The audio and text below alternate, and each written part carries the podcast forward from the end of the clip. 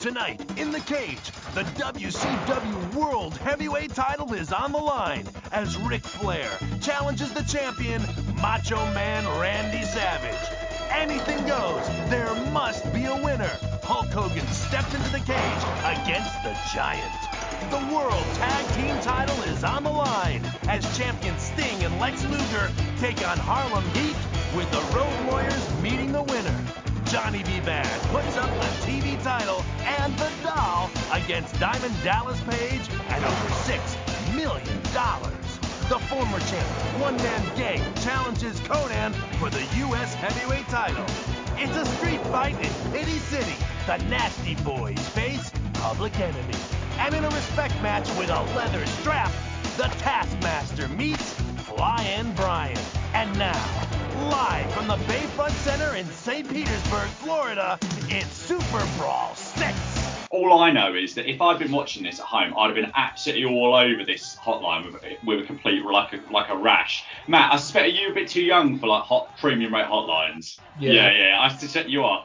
Ben, did you ever used to indulge in a in a and, I, and I'm keeping this PG in a wrestling related premium rate hotline?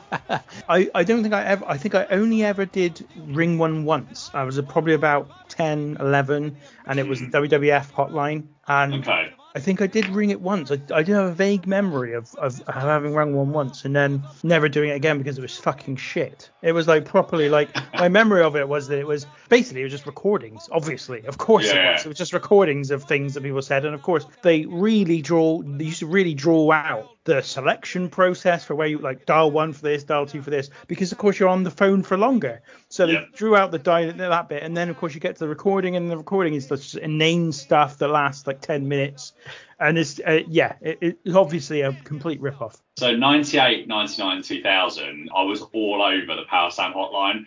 Wow. I can even remember the phone number 09065 667 600. 601 was pay per view results. Fin Martin, I can hear him in my ears now. And it got so bad, this was like an addiction, because you basically phone up on a Tuesday and get the Raw results, because he would have had the internet, because we didn't get Yeah. Raw till Friday. So he had the internet and he got all the Raw results. And then there was like a Friday night one, which was news. And it was quite good, to be fair.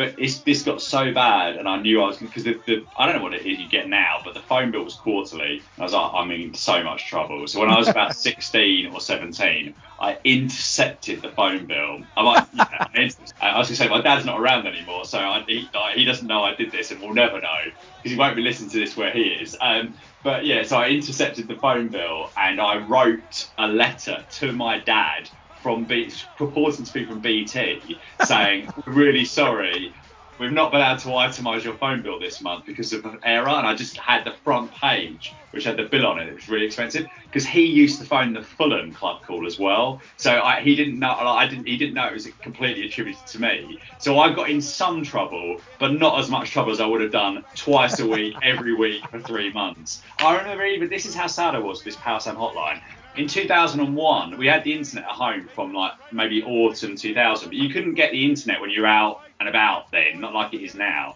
So after the Invasion pay per view, I went to a phone box on holiday in Bognor Regis with my first girlfriend. Great holiday, caravan. Um, fantastic holiday, 10 out of 10.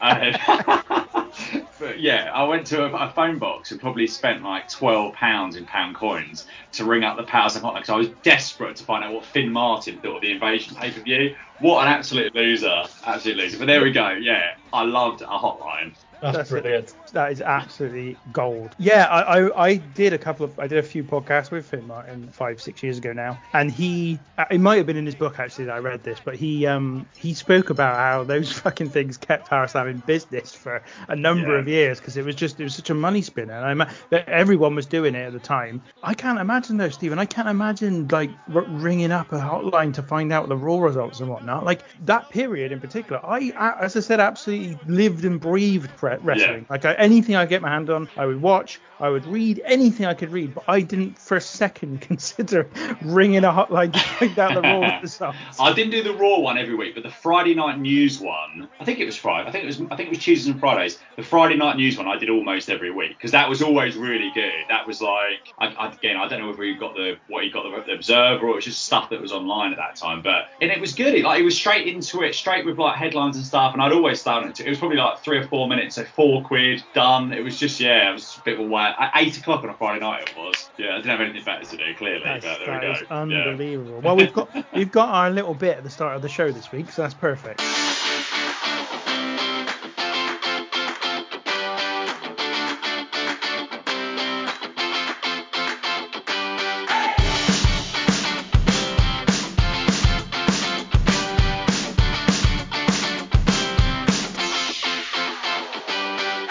Hello and welcome to the Random Wrestling Review. I'm Ben Spindler, and this week we step away from our Royal Rumble session for the past few weeks and step back into the always curious world of WCW with our review of Super Brawl 6. Joining me today is first of all Matthew Roberts, Evening, gentlemen. and also we have back on the show Stephen from Mid South Moments. Great to be here. Thank you very much for inviting me back. I thought it might be a one and done, but I'm, I'm very pleased to be here. Never, never a one and done. Funnily enough, I've I've got my little script in front of me, and I've just realised I've I've written your name as Stefan. Oh, that's all right. I get that quite a lot, surprisingly. I, I think a lot of people aren't used to Stephen with an E, but it's like that's that's, That's you know, standard, isn't it? Oh, it's pretty, pretty standard, isn't it? Yeah, yeah, pretty standard. I get Stefan probably once a month in very. You, a lot a lot of Uber drivers, Stefan. So yeah, that's uh, I always enjoy that. We're also quite lucky to have um, Matt on the show today because earlier on today I checked in with him just to see, you know, you all right to be on the, you're all right to be on the pod tonight, yeah, yeah. And then he said, "Is this show right?" I'm not going to tell you the name of the show because we're going to cover it in a few weeks' time. But he said, "Oh, is, is this show right?" And I was like, "No, no, Super Brawl six. And he was like, "Oh my God!" So Matt has, uh, I guess, has crammed it in this afternoon and watched Super Brawl six. So he's probably kind of like, I, I did it a couple of days ago. So I'm assuming Matt, you you are like right in it in your head is still like very very recent memory for you. As recent as finished about whew, six minutes ago. So Oh yeah. wow, the, the pain is recent then for you. I've sent the wrong link to someone before and realised with about six hours to go that I've sent you the wrong episode of Mid South. So apologies. And I think I had to go on my own on that one, which is always uh, always an interesting podcast. And me babbling away for. So usually I do a watch along by myself for 45 minutes, which is terrible. Some of the worst podcasts in the history of podcasting are my solo watch alongs. So sorry, carry on. No, that's amazing because I, I have done that myself. I've I've done pods on my own before, and oh man, they're hard as well. Like you, you, you forget how how much energy goes into talking, and you have to fill every second of silence on your own. You get no breaks, and your your mouth's dry, your mouth dries out. you you start to want to cough. You kind of like every oh you you, you get a headache. It's just mad. Oh, horrible that is. It's even worse listening to it back as well if you if you dare to dare to do it. So yeah, we're going to be looking at a WCW show today, and to be honest, I'm, I'm quite relieved because the rumbles they just take so long. And though we haven't recorded it as we're recording this one, the final rumble episode is this year's rumble, and there are two rumbles to cover, so it's even more work. It's just it just takes forever. I remember last year we did the 2021 rumble. It's our longest episode to date. It was over three hours, and we probably recorded for like three and a half, nearly four hours. I should imagine that was after the edit. It was three hours. So um, yeah, they they they can be a bit of a battle. Today we're talking about Super Brawl six, but before we go into the talk about our expectations, I wanted to ask both of you. I mean, on this podcast we've now covered uh, must be about 13, 12 or 13 WCW shows, but I wanted to ask both of you your experiences of WCW. Stephen, let's start with you. What what kind of what's your history of WCW? This is kind of crossing over into my expectations for this show. So this this is in a, in a bit of a, weird spot. This is just before I think Nitro started on TNT in the UK, um, and it's just after when the WWE Network came out. I watched the first probably 12 Nitros. So this is in between the bit that I'd seen and the bit that I hadn't seen. But back in '96, uh, I can't remember when Nitro went to two hours, but '96 we got um, we got Nitro before the NWO angle and all the way through until its conclusion in some form or fashion. So I probably watched WCW every week until around just after Canadian Stampede, and I got back more back into WWF. So that was the, that was pretty much the only wrestling I was watching there, apart from the odd um, WWF pay per view. Then I kind of fell away from it really. I did go to a couple of live shows here, but were pretty wretched really. So not not fond memories of those. so you've got quite you quite almost this is a period that you know relatively well. Well, that you say that, but the Nitros we only got an hour. So there's loads of stuff that happened on, and I think it's I think it's probably around this time that they went to two hours, because maybe a little bit before actually, because that's when I stopped watching the network because the hour ones were so watchable. Um, Yeah. But yeah, so there's lots of angles and stuff that took place that I just have got no idea about because they weren't in our, and then that was ages that we got a condensed version of it as well. So yeah, and also we didn't we didn't get the pay per views either, so I didn't have, I didn't have Sky. So I think on Sky you got the pay per views on the German channel, but I had old old fashioned cable, so I didn't have any access apart from looking at the results on live TV teletext, which is how I found out that Hulk Hogan had turned heel and joined the NWO, which I couldn't believe on Monday morning. I was eating my four slices of toast I used to used to have then I could get away with uh, in whatever that was, 96. So that's how I found out. But that's it, really. Yeah, that's my WCW. That's amazing. And Matt, I'm assuming your experience of it is a little bit less familiar. It it is. This is almost all completely new to me. I mean, I sort of started watching wrestling in 2001,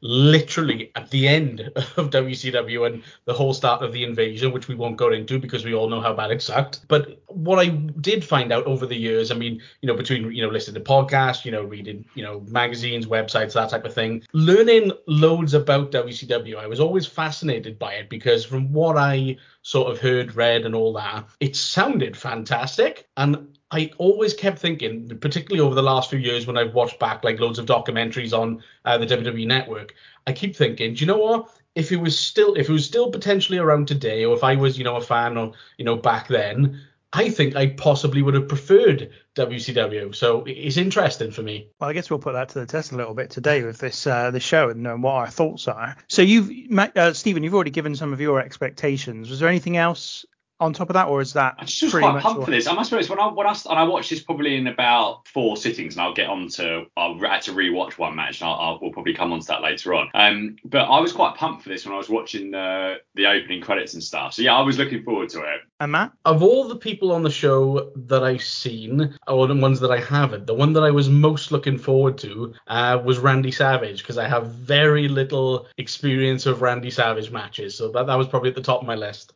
Good stuff. I was, um, I was, I don't know why these WCW ones I always look forward to now. I mean, I think it's just because I'm a lot less familiar with them. Some of them I've seen and I know quite a lot about it. And you know, it's, it's weird for me. I sometimes I feel like a bit of a fraud because so much of the wrestling fandom I've had is through reading stuff. So specifically, what I remember from yeah, must have been late '97 through to sort of 2002 when I went to university. I religiously read all the wrestling magazines I could get my hands on, and some of the power slams from that time I can still quote because I've read Oh, some of them so many times. Like I Yeah. literally had read them so many times. So I feel like I know all of this period really from WCW, last what five years of WCW really well, without actually really having seen very much of a percentage of what they put out. Like I, I don't think I've seen 10% of the Monday Nitros that they they did, probably the same percentage of, of pay-per-views, and yet I still feel like I know so much about it. So it's kind of for me, it's kind of like finally getting to see this stuff that I've always read about. And of course, I've had the chance to do that for years since the WWE Network came out, but just never taken the opportunity to do it. I think it's because it's such an overwhelmingly large amount of stuff that you're kind of like, where do I start with it? Where where where should I pick this up? So for me, doing it this way, where we kind of randomly just jump in at a certain point, is quite exciting and it gives you the chance to see things you'll never seen before. And I and I kind of got this thing in the back of my mind where I know probably not everything will be great, but there might be some real kind of gems, some hidden gems in there that, that perhaps we can unearth. So that that's how I feel really about all of these WCW shows, and I felt that about this one too. And we haven't covered a Super Brawl before either, which is one of their bigger kind of events. Sort of, I would, I mean, it's difficult. WCW didn't quite have the same um, setup as WWF, but certainly if you were to talk about a big four, I think Super Brawl would be in the in the mix of that conversation. Yeah, definitely, definitely, because they are all kind of alternated from the WWF Big Four, didn't they? I suppose this one, Yeah. and yeah, yeah, this was certainly one. I'm glad you guys told me that because I did not pick up on that while watching the show.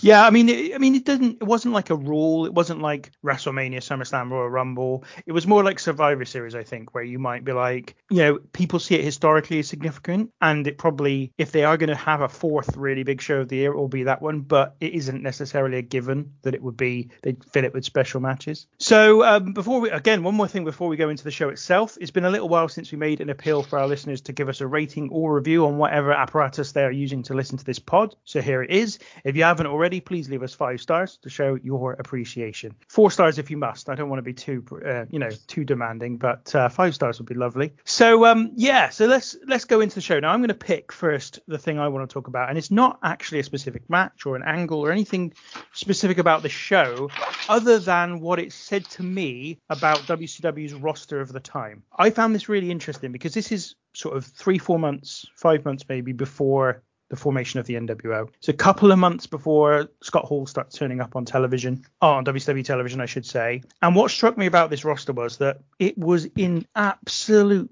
dire need of reinforcement. I'm looking hmm. through the roster and I'm like, first of all, the main event. So you've got Hogan, Randy Savage, Ric Flair, you've got the Giant, you've got Sting and Luger, and I'm thinking actually relatively large amount of top tier stars, except they've all wrestled each other before. There, there are no real new combinations of those people at, at this point. You know, Sting and Luger are effectively doing the same thing they were doing five years previous as a tag team. You got Hogan and Savage back together as the Mega Powers, which they'd done five years before in, in WWF. And not only that, Savage's main storyline is with Elizabeth once mm. again. Flair, by the end of this show, is world champion again, 13 time world champion. And in a, in a day and age when the world title didn't change hands every five minutes, and there weren't two of them as well at the same time in the same company. So Flair had been doing the same thing effectively for the last goodness knows how long. Hogan was still Hulkamaniac Hogan and was still doing the thing that he'd been doing for 14 years and trading off for that time. And the Giant was just a stand-in really for Andre in terms of his position to Hogan anyway. And by this point, there was no indication that he would be a long-term fixture. You know, he could have just as easily been similar to say Zeus, for example, Mm. who had been a headliner against Hogan in the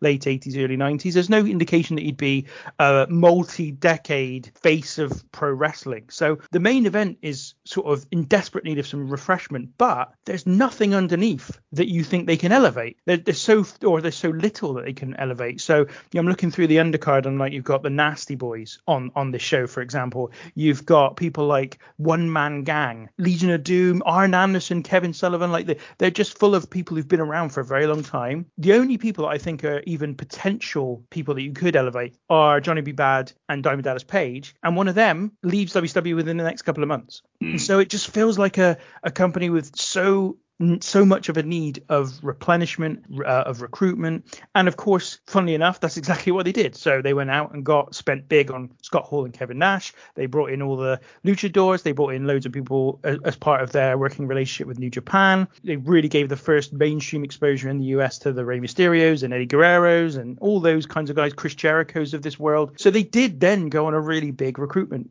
drive. But at this point, I was looking at the roster. I'm like, God, what would I do with this roster? And hmm. I, I honestly don't know. Do you know what? I felt like I was having this this conversation with my wife at, at dinner tonight. I said to her, "I've got, I'm going on the going guest on this podcast tonight, and we're doing this show um, from WCW in the midnight. So she's only got some vague sort of knowledge of wrestling. Those you've been to cover WrestleManias with me, and I said, I just don't understand how anyone was watching this. And it's like in this day and age, all of us, when we finish this, could go and watch four or five different television shows you've got access to at the touch of a button that are all incredible, and they're all like highly rated." Absolutely brilliant works of art. Whereas you go back to 96, which doesn't feel that long ago, though it is now as I'm getting older. And I just think, who was watching this? I mean, crikey, you bought this pay per view. Like, how did you feel coming out of this arena when there's almost no, there's almost almost no good stuff on this whole show? And, and as you say, like this this week to week television. I remember this just before Christmas. You had kind of Hogan. I think was he shaved his bit. There was an angle there. Someone shaved his beard off, and there was all this sort of stuff going. And you think, I don't really get it. Like this is there's just such a lot of bad wrestling out there, and I just don't know how they how did this company become anything for any period of time when this is what they're presenting just before their one successful angle, really.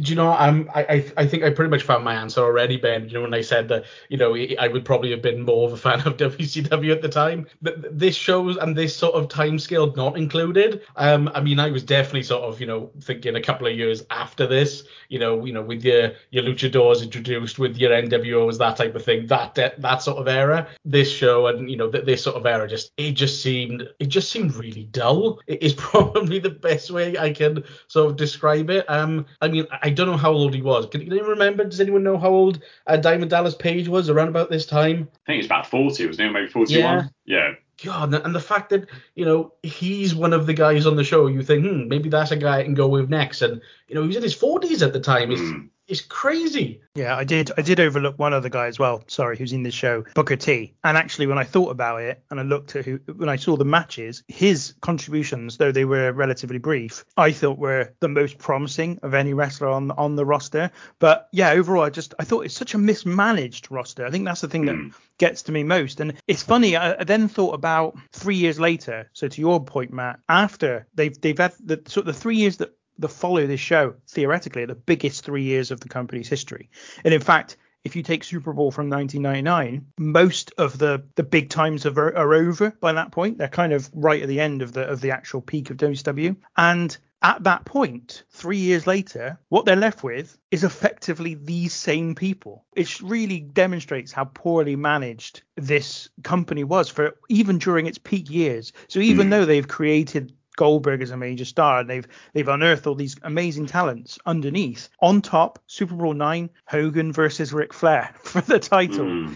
And so it just it felt so stark, you know. I was like, wow, you know, how do you? For me, of all the things that wrestling has to do, and I, and I accept really that wrestling to book a wrestling show and a, and a territory for any length of time is actually a real challenge because you're not just talking about trying to keep it fresh, trying to keep it interesting, engaging people in the characters, engaging people in the storylines, you know, creating angles that people can get themselves involved in. But there's also that management of the roster, that cycling through of new stars so that you can ensure that you're safe for the long term, not just, you know, the immediate period. But the first thing they should be worried about, from my opinion, is that management of roster to make sure they have got a pipeline of people that are coming up that are ready that if they need to can step into that top line. WCW just got none of that right now in this period when we're watching. Yeah, completely agree. I think this is um we'll, we'll get onto this, but there's some of the matches towards the end I think are, are victims of the the people are not with the baby faces in the way they need to be because they're pushing they're pushing people down people's throats that they don't that- that- though this was in Florida it wasn't necessarily a you know a real WCW stronghold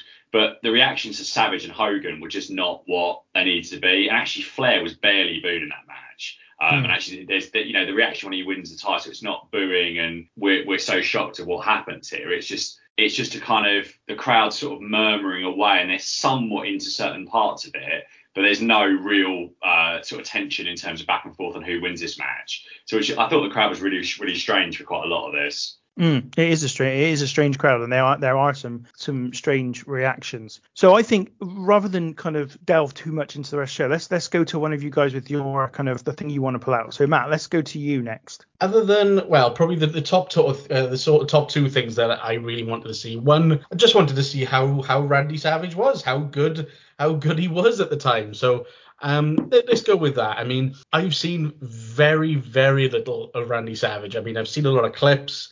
Um, I've seen some promos here and there over the years, so to, to be able to you know to see him do a full match for me w- was quite interesting, and it, it did end up for me being probably one of the best things on the show as well. Um, I quite enjoyed Savage's performance in it. I'll be honest, his whole the, the way he does his promos is not necessarily for me. I, I know that era was kind of cartoony, but it just comes off as a little bit too cartoony for me. And you know, considering that that match with Flair was meant to be for the world title, the one thing I was screaming for him to say, which he eventually did in his promo before the start of the match, was um, to mention it. You know, he was talking about Liz, talking about Flair, and I was thinking, this is for the world title, and he hasn't mentioned it. He eventually did, you know, in sort of a fleeting comment, but I just thought, well, what does that do for you know for your world title match? But it was good. It, it was it was definitely, like I said, probably one of the better things on the show. I mean, it is worth saying that um, by this point, Vince had already decided that Savage wasn't part of his long-term plan. So obviously, the as you may know or may not, Matt, the the, the thing that happened to him in WWF was they got to about 92, end of 92, and Vince decided that he was going to go with a whole new generation of stars. And effectively, I think the idea was that Savage, his presence, if he was a regular in the company, would almost detract from that idea of this being the new generation. Um, and so Vince didn't really have any plans for him as an in-ring star other than the occasional kind of almost, a, I guess the original part-timer was the idea he would be kind of like the guy who'd come in for WrestleMania.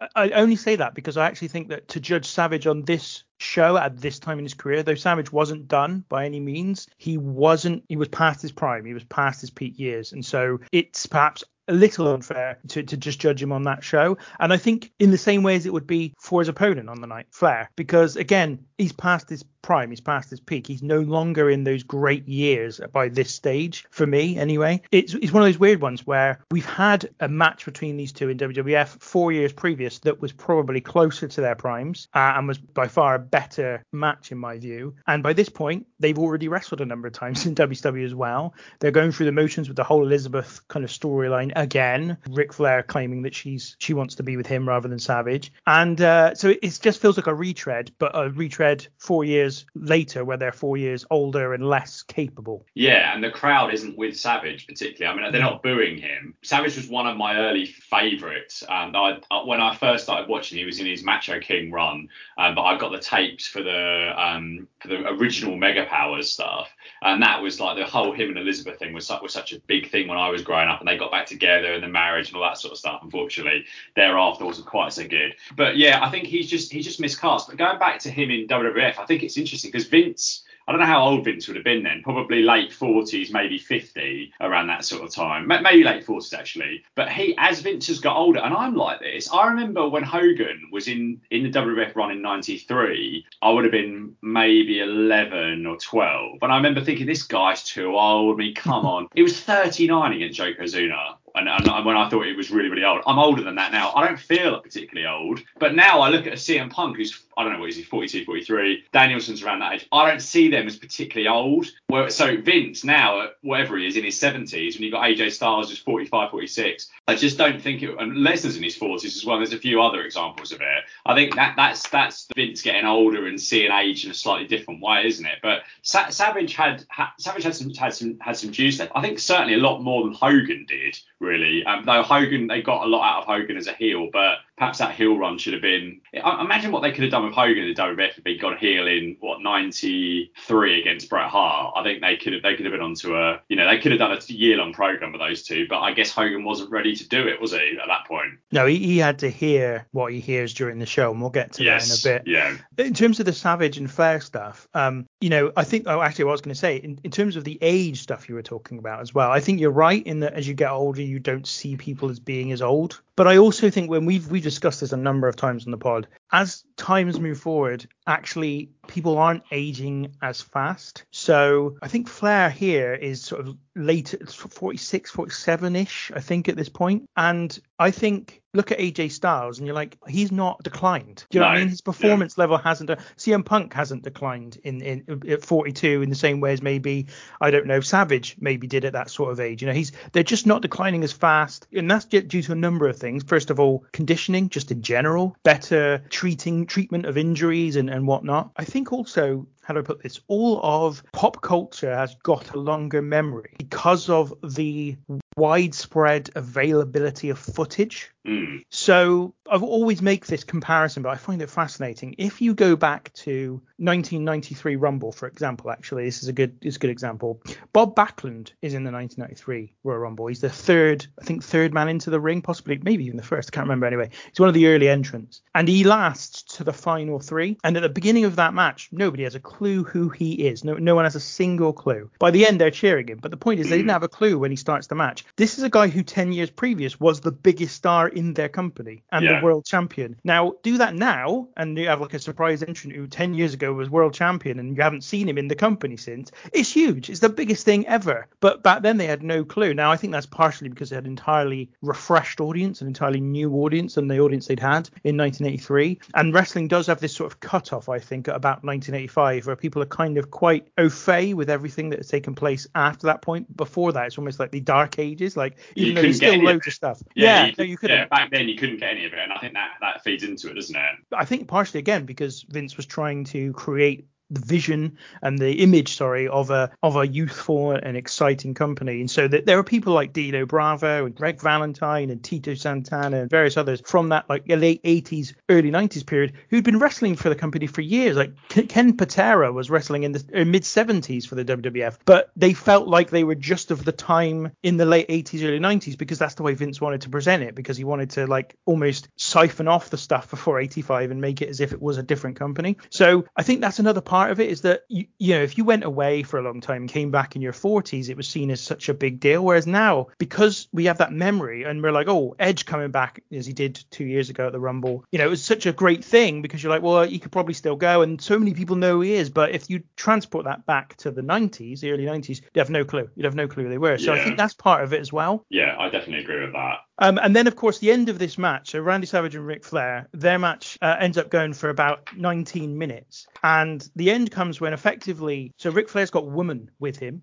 And uh, Randy Savage has got Elizabeth with him, and uh, Woman goes to throw some um, some mystical powder. We don't know what the powder was, but she goes to throw some mystical powder into the eyes of Randy Savage. Savage manages to avoid that, but in the meantime, whilst the referee is kind of distracted by all that going on, Elizabeth hands Randy Savage, Savage, sorry, he, she hands Flair the high heel shoe, I should say, and she and he and he hits Savage with the shoe and then pins Savage to win the title. Um, so Elizabeth turns on Flair at the conclusion, on Savage at the conclusion of this match. God, one day I'm gonna get the names of Randy Savage and Ric Flair the right, right, right way out. What did you make of the turn? So I'll just I'm just gonna preface this with something. So I I watched this match first of all for the first time after I had quite a heavy lunch.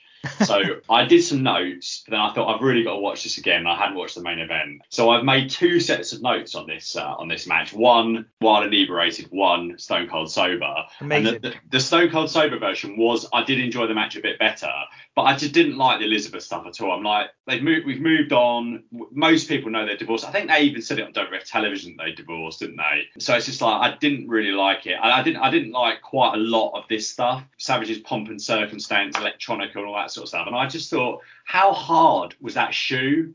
I mean, why is that shoe knocking you out? You, you, I mean, I just didn't, I just didn't really like it, and I just thought the match uh, in of itself. I've seen, you know, we've seen a number of Flair and Savage matches. Um, the WrestleMania 8 one was really, really good, and I just kind of thought they were going through the motions a bit. And again, as we talked about, the crowd wasn't into uh, Savage in a big babyface way, and they weren't anti-Flair. And it just and, and the biggest reaction was Flair's horrid old arse being uh, revealed a couple of times, wasn't it? So I'm just like I just didn't. I feel like Flair had that a bit later in his career, like whether he was especially in w, his last WWF run or his WWF run at the end, whether he was a heel or a face, he got the same reaction. Just like he's just this legend coming out, so we're going to give him a bit of a cheer and do a few woos. And I just yeah, this just wasn't wasn't for me really. I, I was a bit disappointed with this overall. When you were talking there about uh, Ric Flair getting his arse out, Matt was licking his lips. He was just yeah, he absolutely loved that bit. He did.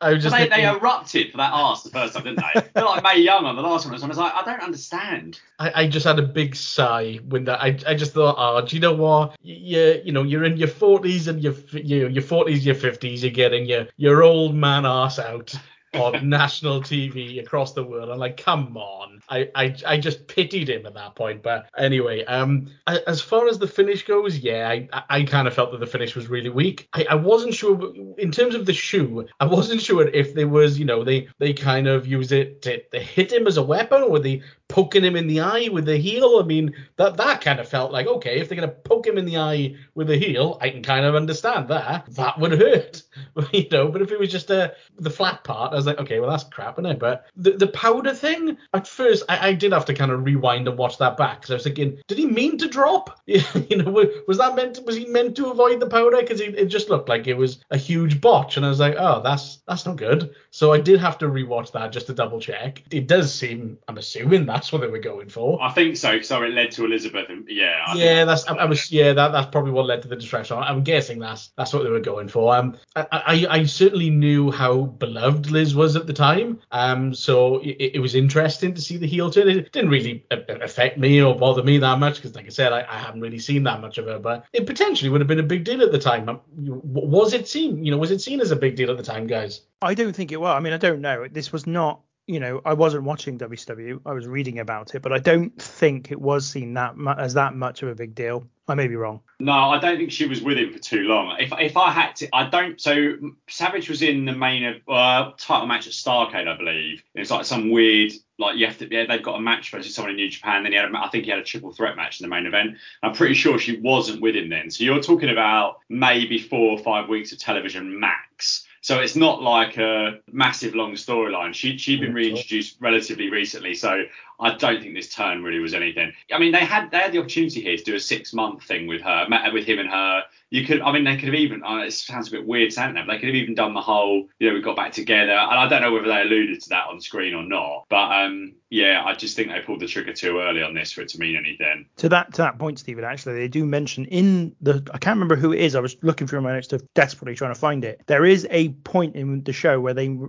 refer to the fact that Liz and Savage had split up four years previously. Hogan says they'd legally That's split right. four years ago. Yeah, just That's after right. this main event. Yeah, yeah. Yeah, so so so they, they obviously do um, they do refer to it, but yeah, I just thought um, going back to what I was saying about the mismanagement of the roster for me, really, like this is Randy Savage, one of the top baby faces in the company, a main event star, and I think this is I think this is something that is is not well understood and doesn't seem to be put into practice very much in 2022. Is that when you have a star, you do everything you can to protect them as somebody worth worthy of being a star because it's so hard to make a star. So in every way you present them as a star, and I just thought this made Savage look like a chump. Like Yeah. he's the world champion and he loses the bout and he loses it because his ex-wife turns on him to go, you know, to go off with Ric Flair. And I just thought, you know, it just makes him look like a real chump. And you you can't with someone like Savage, you, you again you have to as much as I'd like them to mix him with the younger guys, before you do that, you don't want to make him look like a chump because then if it's obviously his lo- losses will then mean less for people who beat him. So yeah, I, that was a for me that was a big mistake in, in this. And also like that Starcade, I watched that not I say not long ago, it was about six years ago, but you were talking about Starcade. That night, Flair comes through a triple threat match against Lex Luger and Sting, and That's then it. beats Savage straight after. For the Yeah, world title. So they've kind of had him beaten two pay per views in a row against Flair, and on both occasions, Flair's in the first one he's looked like a stu- superstar because he comes through a triple threat match and then beats Savage straight after, and on this one, as I said, like Elizabeth turns on Savage. So I just it just that that part of it didn't really line up with me. But I think the, the other part of it is though, as you said, is that the fans just aren't reacting to Savage the way he's No. intended to be reacted to. And I think it's partially that this was still a WCW crowd that was yearning for WCW to be WCW rather than WWF from three or four years previous. I think And- they'd have preferred Sting in this role rather than him, actually. Yeah. I think that a lot about, you know, and what's the biggest pay per view they did? Sting and Hogan. So I mean, they they had it was the WCW guy going up, the WCW babyface going up against the the, the kind of outsider heel. Um, and I just don't think they, I don't think they got it. They just didn't Yeah. get it, did they?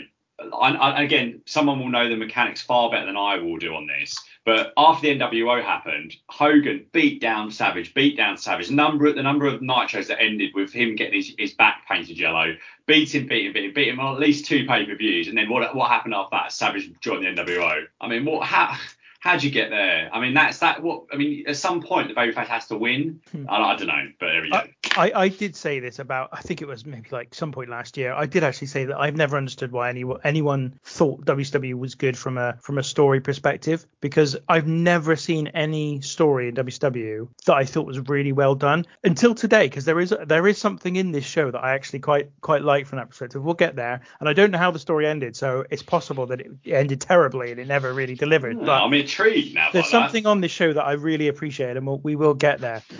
So, Stephen, it's your turn to pick a sort of subject you want us to talk about. All right, I'm going to go with something a little bit, little bit random. On uh, on the old mid south moments during the pandemic, we used to do a little bit of a rip off of this podcast, to be honest. This month in wrestling history, so we go back and review something random from that month. And then we did a few WCW shows, and Johnny B. Bad is excellent. Every single Johnny B. Bad match from this time, you think I'm thinking like Mark Mero comes on screen, I'm like, oh, this is going to be very good. And then the match is really, really good. And I think that he had a knee injury um, at some point, uh, probably during the first six to nine months of his WWF run, and it wasn't ever quite the same for him. But this version of him and the version of, of a few years before that, everything he touches is, is, is either decent to pretty good really so I, I really enjoyed um, him and Diamond Dallas Page and that was that was by far my my match of the night I thought that the whole thing was really really good and as we said in terms of people that you could potentially have some upward mobility those were two for me definitely I'm glad you said that because um, I, I had the polar opposite opinion. I gotta be honest. oh no Amazing. That's what I like to see. That's what I like. Conflict. That's what that's what sells. Conflict. This was a big thumbs down. oh no oh, honestly, no. like I was what I was really struggling to stay awake during this. This was awful, and it felt like it went on. I- I'm sure this was, if not the longest, I'm sure it was the longest match on the show, which it shouldn't have been. If it wasn't, it was definitely up there as, as one of them.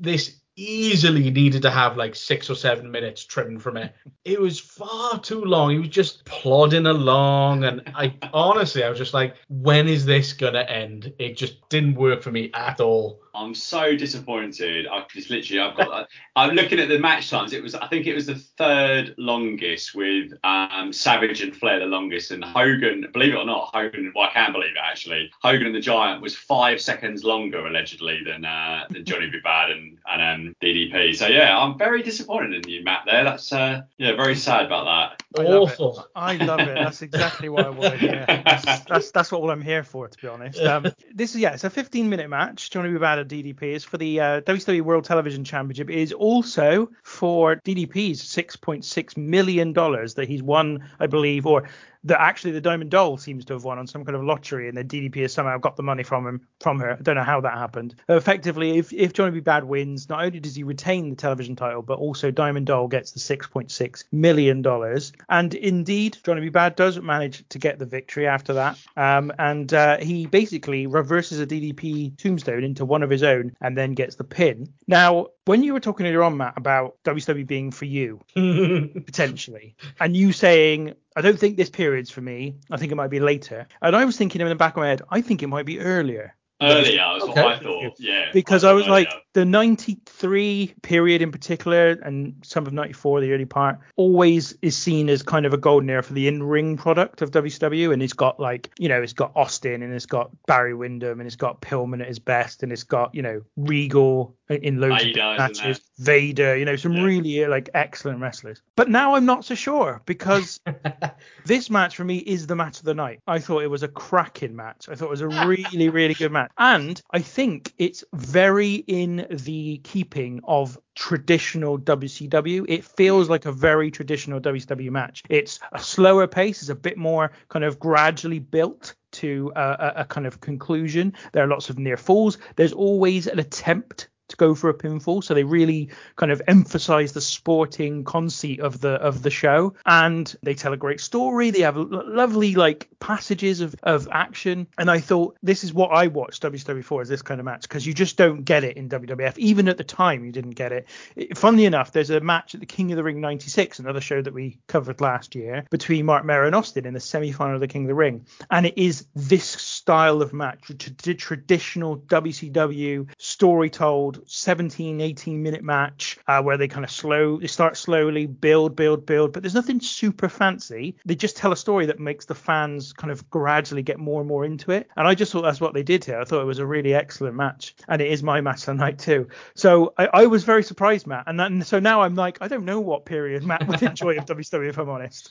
Do, do you know what? I, I, I can tell you what sort of comes comes to mind. When, when I sort of think of you know uh, WCW, WCW when I was thinking of all the um all the times that I wanted to be a fan and you know wish I was around at the time. Things like Goldberg spring to mind. I love seeing some of the classic stuff of Goldberg. Loved him. I loved the Sting sort of crow character. Thought that was awesome. I remember years ago I had the uh, the, the Rey Mysterio DVD and watched a lot of his WCW matches. If you've never seen that DVD, that is one of the best wrestling DVDs I've ever seen for match quality. It is absolutely fantastic. So Rey, so you know some of Benoit stuff, you know, crops up every now and again. You know, um, some you know there was there was loads of stuff, but that that's sort of you know what kind of came to came to my mind really when I used to think WCW. I think you're better off being sort of 10 or 15 years younger and having missed it, to be honest. I think that's. Uh, you think all the good wrestling that's around now and going to be over the next couple of years. I think forget all that. You've got all, all that to look forward to while me and Ben will be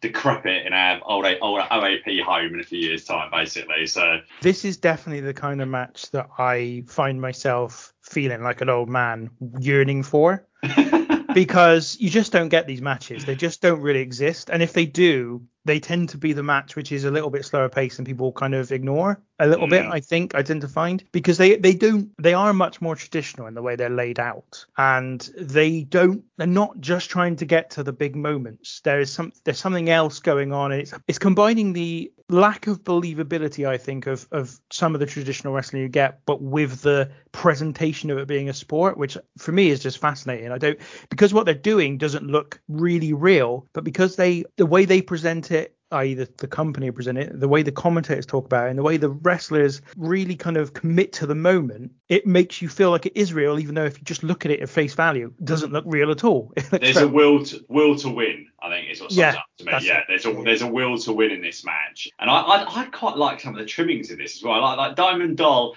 Though I thought uh, I thought Kimberly Page was like a, she was she in the Nitro Girls or was she a dancer or something? Because she went from being really good at dancing and then really awful in the same like 45 seconds. I Um, thought she was the leader of the Nitro Girls at one yeah, point. she- yeah, I think she might have been. I just like when she first came, she did like an unbelievable flip, but then she followed it up with sort of sort of dancing. Uh, you know, I might pull out at a wedding or something. I thought, but yeah, just but she she was a, she was she was an interesting one because I, I wrote down um, Diamond Doll's got negative charisma, and then the next thing she did, she did it really well. So I like deleted that, and I thought this is just odd. She's she's obviously uh she's kind of getting her getting her stride and getting into this thing, but I, I can't really remember what she was like. I think she turned on DDP in the end, didn't she? And was quite heavily involved for for a few years after this. Everybody turned on DDP in the end. Yeah, I Stephen. think so, everyone yeah. did. I mean, um, because she's not with DDP in this show either, is she? She's with Johnny B. Bad. But yes, yeah. I think when Russo took over, I think it was three successive pay-per-views. Somebody turned on DDP. I think it was something like I think Kimberly Page turned on him at Spring Stampede. Then it was probably oh, it was David Arquette at Slamboree, and then it was Yeah. Kanyon at the Great American Bash. And it's just like who gonna who's gonna support this guy? No one likes him. Every, Yeah. All of his mates turn against him. They're like, who, very why would you cheer him? Why would you cheer for that guy? So um, yeah, it wouldn't surprise me if she did turn on him more than once over the course of the years. Do you know what? That, that, that's part of what didn't work for you at this is that DDP is a heel. Like one of the first things I wrote down was DDP is the heel because for a lot of the stuff that I've seen of him, he, he's always tended to be the babyface. And I, I've I, I've actually seen him do like he did like a live uh, sort of Q and A toy uh, in Cardiff uh, quite a few years ago, uh, and I went to go see him. And it, as it turns out, I, I don't know if any of you have seen him live or met him or whatever, but he's one of the most likable wrestlers I've ever met. So it, it really coloured my view of him as a heel because I just thought, nah, I'm not buying into this at all. He's just a super nice guy. I thought they mucked up with him in, in WWF at the start, really, with, with him. He's one of the ones they could have done something with, even though he was, what would he have been, 45 ish, I suppose, at that point. But he was, yeah, he was a few, one of the few names. he didn't really emerge. That's the weird thing about Page. Just didn't really emerge until right at the end of 96. Even at this point, I don't think anyone had really considered him as a guy that would be a possible main event guy in the future. Like he started his career very late, as we discussed it, you know, earlier on. He um, progressed in his skill level very quickly um, after he debuted, but because he debuted so late and because also he didn't have the WWF star power name kind of value that most of the big stars in WCW had at this point, I just don't think anyone really considered him as a major star. But funnily enough, we watched, I think it was Fall Brawl 96 last year, and he is a heel still, but starting to get cheers. And it's, you can see there's a an organic kind of people taking to him, are really kind of like, oh, God, I quite dig this guy. But we also had seen The Beach 95, where he just got so many gimmicks. And I think that's one thing that he mentions. I think he had a conversation with Bischoff one day, and Bischoff said to him, like, you're great, but it's too much going on. Just strip it back. You've got like Yeah. seven gimmicks. Strip it back to one or two, and you, you'll start to catch on. And he did eventually. But um, I agree with you. DDP was meant to be a babyface and should have been a babyface always. But by this point, no one really knew that either. So it didn't didn't detract from me. I, I'm really surprised you didn't enjoy it, Matt. I am. No, didn't work. Was falling asleep. Well, God help you for the rest of this show then. Goodness yeah, me. oh, oh, I know. Anyway, I think what we'll do there, we'll take a break. We've gone through our kind of three, kind of, we've all had a little bit of something to talk about. What we'll do, we'll come back from the break and we will talk about the rest of the show. And Matt can revel in the, the overall quality that he's uh, he's going to be talking about. Ric Flair, that match was thrown out, but woman, the match involving this man, the Nature Boy, against the Macho Man in a cage, will not be thrown out. Mr. Okerlund, what woman wants, woman gets. Nature Boy. Don't you get it? Hogan's master plot has failed again. A little while ago, a very feeble attempt was made at turning the taskmaster against Arn Anderson. Wrong! It didn't work, Hogan. No chemistry. Now, the gauge goes down. The building gets dark. Woman and Nature Boy walk side by side. Walk into the cage. I hit the music. Here comes Randy Savage. Elizabeth under his arm. And you know what he knows? In the back of his mind, he's talking out of the side of his mouth. He's saying, Liz, oh, this ain't right. I got a face Flair. And tonight, I'm going to bleed. I'm going to sweat. And Flair might take you home. Not good odds. Savage, count on. Tonight, blood, sweat, tears, and a world title change. Right, woman? Yes, that's right, Nate. Woman. Woman. Oh, woman. Woo! If you should win, do I dare ask, uh, Mr. Flair, will there be a little ride on Space Mountain? well, think about it. I'll have woman on my left and Liz on my right. But I won't tell anybody who I'll be with tonight. Woo! Thank you, the Nature Boy Ric Flair. Woman, I thank you very much. Lovely indeed. Gentlemen, let's get back to you. Okay, so welcome back. Now we have uh, got the rest of the show to go through in chronolo- chronological order. We'll try and keep it uh, within an hour, uh, but you know these things tend to go on, especially with these guys. They're just constantly talking, right? Um, so How dare you? we are in St. Petersburg, Florida. So our commentators for the night are Tony Schiavone, Bobby Heenan, and Dusty Rhodes. And uh, we find that they talk about the fact that we've got two cage matches on the show tonight, a double cage match affair. First of all, Savage and Flair, which we've already spoken about, of course, and Hogan and the Giant. First match of the night, though, is Public Enemy against the Nasty Boys in a street fight, which lasts just over seven and a half minutes. It ends when Rocco Rock misses a cannonball from the top rope through a table, and then Brian Knobs gets the pin on him. So, Matt, what was your thoughts of this one? It it begins. Oh, I know. Take a deep breath here. Um, it, this was no good. It, it is probably the, the best way I can sort of start off. And ju- just as a very quick aside note, when I was younger, I'm sure as lots of people did when they, you know, they were kids and growing up and whatever, you know, would, would wrestle friends and and have their own matches and things like this. Me and a group of my friends used to do this and used to film full-on matches, right? And the reason that I'm bringing this up is because I am telling you now, I, in my backyard quote unquote days, had better matches than that. that was awful. It was it was literally just I hit you, you hit me, here's a trash can lid, I'll hit you, you hit me back, just repeat. It was just a brawl of no substance. People got lost, you know, there were spots missed by the camera. Honestly, I, I, I struggled with this. I thought, wow, this this is major league. No, when they say garbage wrestling, that's what sprung to mind. This was absolutely dreadful. What a bad way to kick off a show. I'm going to jump in now. I actually didn't mind this. I thought it was all right. Um, I don't think don't go wrong. Don't think it was great, but I didn't mind it. We have seen a couple of w, late late WCW hardcore matches, which are a little bit like this with Terry Funk in, but they are they are nowhere near as structured as this match was. Um, Structure?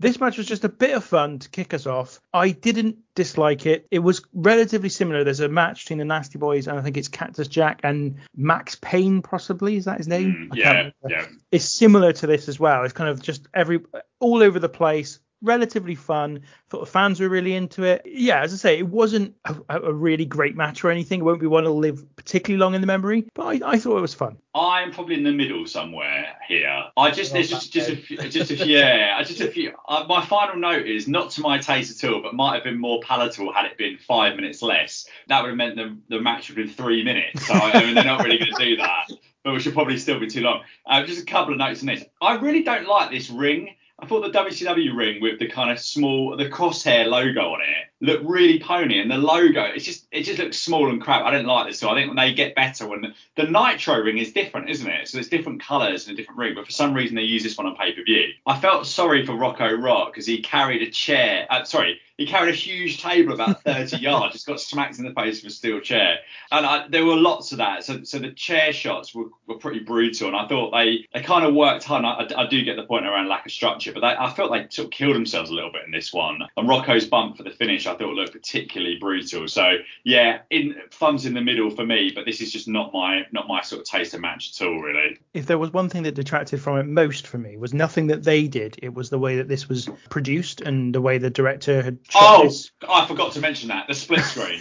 Yeah. The split screen. Wow. Didn't the work. tiny little split screen with Super Brawl in massive letters and two really tiny split screens. You couldn't see either thing that was going on. Yeah, I don't know. I, I completely forgot that. Yeah, that for, for me at times it reminded me, you know, when you get some video games where if you stay in the same screen, it's fine, but then if you move a little bit too far apart, it goes to split screen, and then if you just take one step back towards each other, it goes back to full screen, and you can flick between the two really quickly. That's what this reminded me of. It was almost like it was on automatic. So the minute they parted too far away from each other, screen just went to split screen. And, but the problem was is it didn't automatically go back to one screen. So they were in the same place, but it was showing you split screen from different angles of the same thing, um, which could be a novel way of shooting pro wrestling, but it didn't work on this occasion. So that for me was the biggest detraction from the match rather than what they did. And as I said, I think they occasionally WCW went there with this kind of stuff. It was quite a regular occurrence. They would do this kind of thing. And I, yeah, as I said, I didn't, I won't live massively long in the memory, but I didn't dislike it. It was a fun way to start the start the show.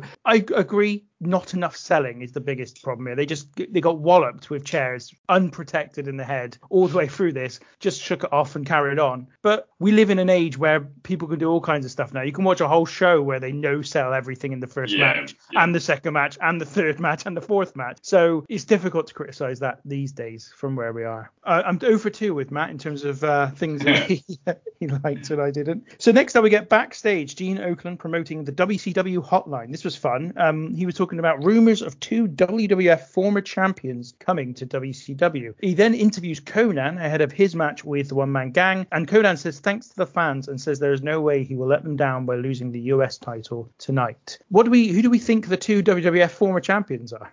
I think this is well, yeah. Sorry, I'm being really gullible there in term, terms of guess. I think it's Hall and Nash, isn't it? I think by this point. Um, I don't. I, I was going to say I'm not certain it is because I know that they don't turn up for at least another two three months. So, so Yeah. Nash Nash has still got the big match at to, uh, WrestleMania to come with Diesel, and he's still got the Mm. In Your House match after that as well. So it feels quite early for that to be being rumored on television. You'd thought the WWE would want to keep that very quiet. I thought I saw. I didn't. I didn't read the Observer in full uh, for this month, but I thought I saw something about this in the headline for the maybe the month before, and but I c- I, could be wrong about that. But yeah, that that's the feeling I got. So then we've got Johnny B. Bad versus Diamond Dallas Page, which we already spoken about before. Um, Matt's wrong about his opinion on that one.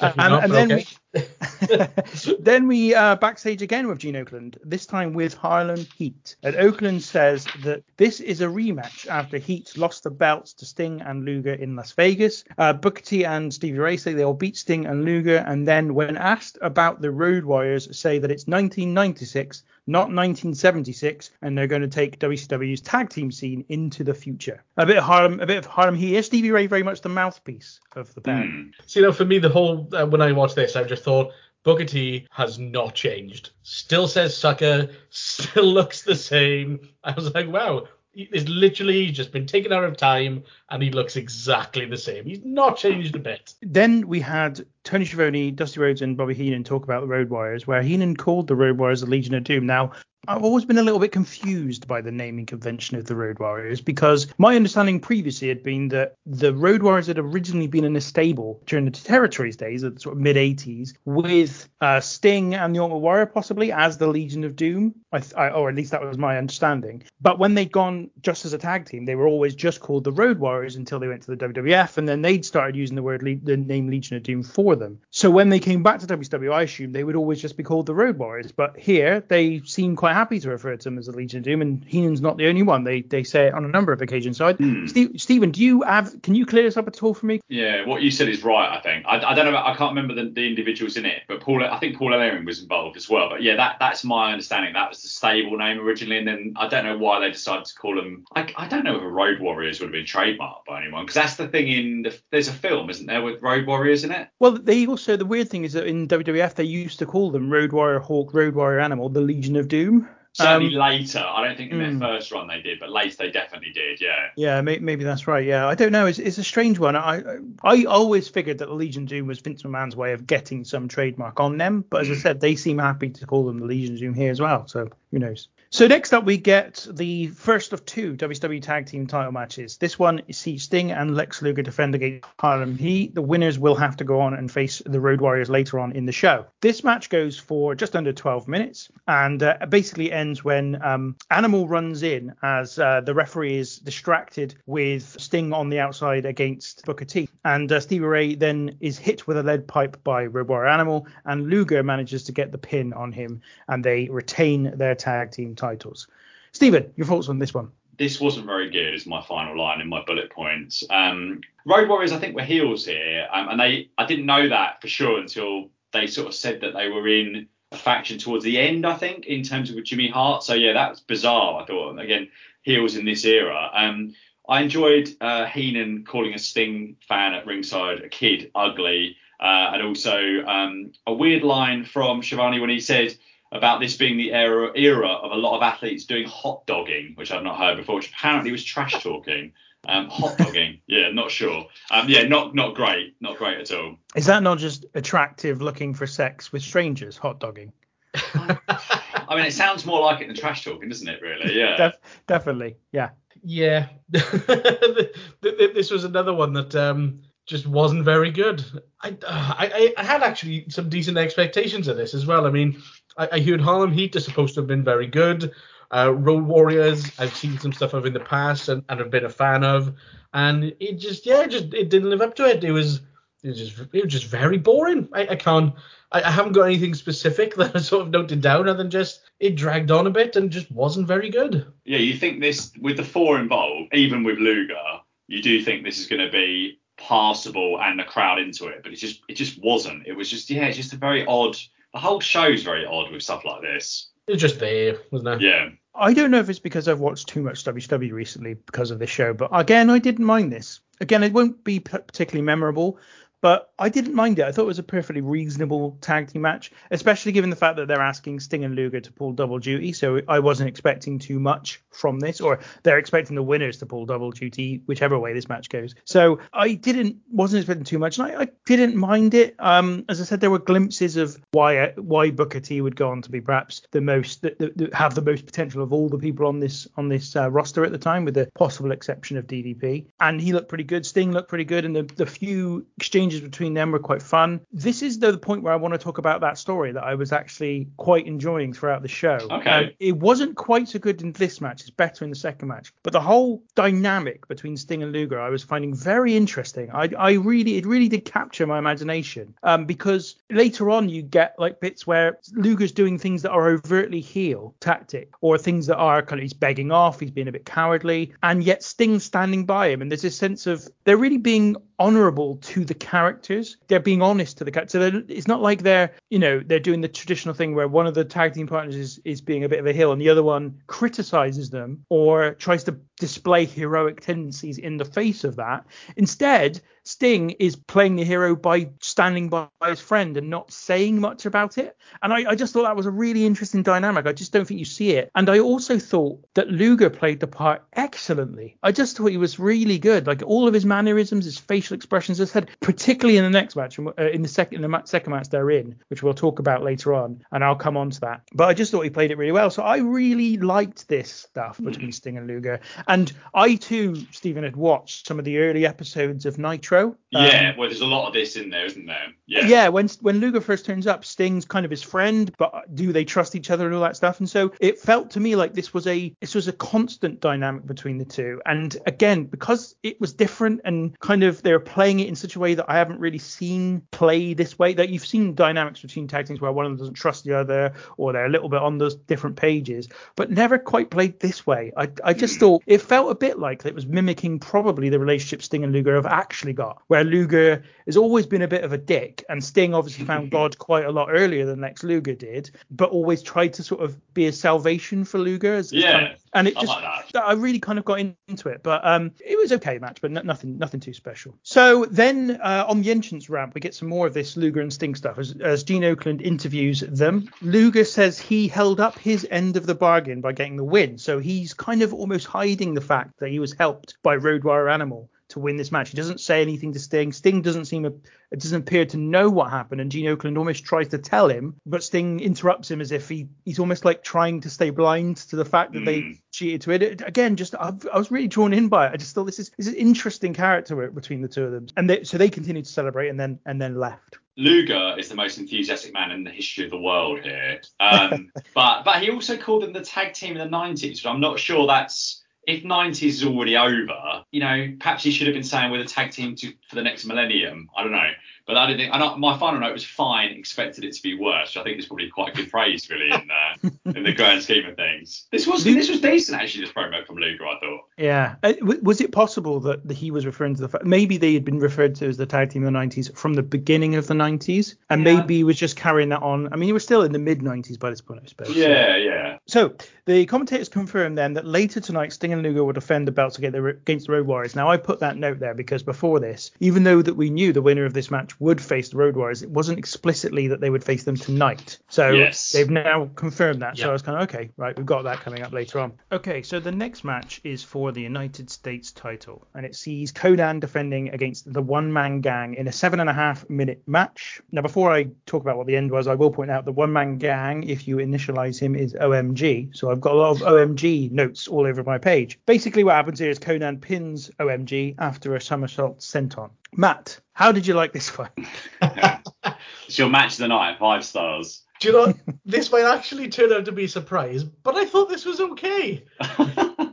It, it, it was fine. I mean, it, it, I definitely think it was probably one of the better ones of the night so far. It wasn't bad. It wasn't good. I mean, the, the only thing that I particularly remember was I do kind of feel that the finish was a little abrupt. Like I, I'm pretty sure that Konnan um went to do the splash. Like I'm not sure if he moved too early uh, or one man kind of moved too early. But one of them just moved a little too quickly. I thought, oh, okay, that was a little bit took me out of the moment a bit. But uh, other than that, it was it was fine. Um, I, I was looking forward to it because I've heard an awful lot about uh, about Konnan. Um, from I, I've seen interviews, you know, from uh, you know guys like Rey Mysterio in the past who've put heaps of praise on Konnan and and what he's done for their career. So I was looking forward to seeing him, and to be honest, he he didn't really disappoint. It was it was all right.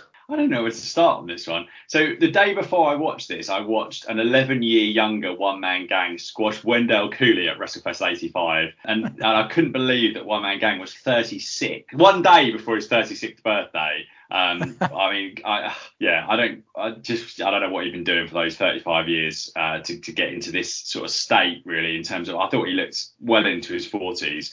Someone who didn't look in a bad state was Konnan, and he had the sort of body that I sometimes look at guys on like reality TV and like they're ripped and everything. And I think if only I could have just had that body for one afternoon at Ocean Beach Club in Ibiza in my younger years, instead of the kind of skinny and fat look that I more often than not was sporting, uh, which didn't really go down too well with the uh, the ladies there. Rhodes thought that Konnan should fist uh, one man gang in the head during this show, uh, just really, really appealed to my level of immaturity. Um, Where you going with that then? Wow. Matt, you, you, you already pointed this out. Gang missed a splash diving off the ropes after Konnan had already moved. And also earlier in the match, Konnan missed a drop kick by about 10 feet, um, which Yeah. looked just really, really awful. This was, I thought this was terrible. And, I, and I just gonna, just, I looked this up uh, and Dave Meltzer gave this minus two stars. So um, there we go. Yeah, not, not the best. Yeah, I thought this was pretty damn terrible, to be honest. Um, I, I've seen Konnan now three or four times from his WCW period. Not impressed at all. So there's a match we saw on this, we've covered on this show, Konnan versus Juventud Guerrera from I think 90, uh, end of '96. It's bloody, it's just rife with with mistakes and Mm. mix-ups. I blamed it that time on the green and how green I thought Juventud probably was at the time, and I'm sure it was at the time. But here again, there's just a lot of sloppiness. You know, I just haven't seen anything from Konnan that makes me think, yeah, you know, superstar. I can understand why you were a massive star in Mexico because he was a humongous star. And One Man Gang is the man who performed perhaps my favorite ever move in, I think it's a Survivor Series 89 or something. There's a bit where he kind of, he, go, he might even be 87. I know, I can't remember exactly. He's in the main event in 87, so I suspect it's 87, yeah. Might be, Yeah. but it's, it's basically that he goes to put a knee lift into somebody. I'm not sure who it is. It might be Big Boss Man, actually. Oh, do you know what? He's in the main event in 88 as well, isn't he? But as With a key. As Akeem, as Akeem, yeah, yeah, yeah, yeah. Yeah, and he, but he goes, he does this sort of knee, knee to the gut, if you like, of Bossman, and he moves his legs so slowly into Bossman's gut. And Bossman, in fairness, sells it like a champ, like he absolutely sells as if he's killed him. But it is the most pathetic looking move you're ever like to see. And that was pretty much what we got from One Man Gang here. So Mm. I, it was also such a strange combination of wrestlers to put against one another. That's Konnan thought, versus yeah. One Man Yeah. Gang. What a strange. It's hard to explain why that's so strange, but it feels so odd to me. Just feels really bizarre. Give Konnan, if Konnan's got some stuff here, and I, I, I've never, I, I, again, I'm not really gone looking for it, but I can't ever remember think, seeing a Konnan match and thinking, oh, that was, that was, you know, superb. Not that I've seen too many, but give him something here. But this is, yeah, odd booking, I think, fairly sums it up. Yeah, and the, the other thing that's weird about this is that obviously Konnan at this point is the US champion, having beaten One Man Gang, as was previously mentioned in Las Vegas. One Man Gang had held the US title after beating Kensuke Sasaki in the dark match that took place after Starcade the year before. Wow. Okay. really odd. Um, I guess what had happened is that he, Kensuke Sasaki was the United States champion, or Kensuke Sasaki, I suppose is how you probably say it. And I'm assuming New Japan just didn't want him to to actually have to do it on television, yeah. yeah. and so they had to, they did it on a dark in uh, I said a dark match after the show, so it wasn't even before the show. It was the last thing that the people in the stadium saw. I mean, the, sorry, the arena saw. So yeah, really odd, bit of a strange one that, but yeah, I, I wasn't impressed by this. Next up, Gene Okerlund is backstage and he talks about um, some plumbing issues that they're having. Do you think that was real? Like, he's basically standing there saying, no, there is things are shit. So he's like, we've got. I'm absolutely convinced that was real. Because he, he is. He's like basically says like, I'm gonna have to apologize. And it is basically like he's saying that it fucking stinks down there mate. It's absolutely it Oh, fucking reeks. I mean. I don't know what's happened. I think I think the Giants just taken a massive shit upstairs and and the, and the piping is broken because it is um that's what that's what he says. he again promotes the WCW hotline and those former WWF champ rumors. And then he interviews the Road Warriors. Uh, Animal tells Sting that he's making a big mistake believing in Lex Luger. So this had me thinking that maybe the Road Warriors weren't with Jimmy Hart. I I, I don't know. I got this all a bit strange because Luger goes with Jimmy Hart for a bit before like in late Yeah, 95 yeah, yes. so fuck knows what was going on with this story. Um, and then they apologized to Harlem Heat kind of in a sort of sarcastic way, having cost them their match earlier on in the show. I I, I can't see the Road Warriors as heels myself, but who knows? Uh, any thoughts on this promo? I like Hawk saying not in the style of Wayne's World. Um, that's about all I've got on this one. I've got the Hawk sounded like a pirate. I think he always does. I think he that I think that's his general. Yeah, that's a kind of- good shout, actually. I never really Yeah. thought of that. Yeah. Yeah, very much came across, you know, just like "Arr," pirate type stuff. I was like, okay. Maybe that maybe we've got them all wrong all these years. Maybe that was the gimmick they were going for as pirates, and for whatever reason we just never got it. Now I think about it, has there ever been a full-on pirate gimmick? I can't really think of one off the top of my head. I guess Uh, Paul Paul Burchill, Jean Pierre Lafitte. yeah, yeah, yeah. yeah, I that, gonna that, yeah, uh, yeah. that, didn't, that didn't last, I suppose, Yeah. but okay. Burchill, that was a funny one. I remember seeing him for whoever it would have been at York Hall in the early two, uh, FWA, I suppose. And he was like, we all thought it was going to be a mega star. And like, it, because he's massive against everyone in the FW, like Jody Fleisch and all those sort of people. I probably mispronounced that.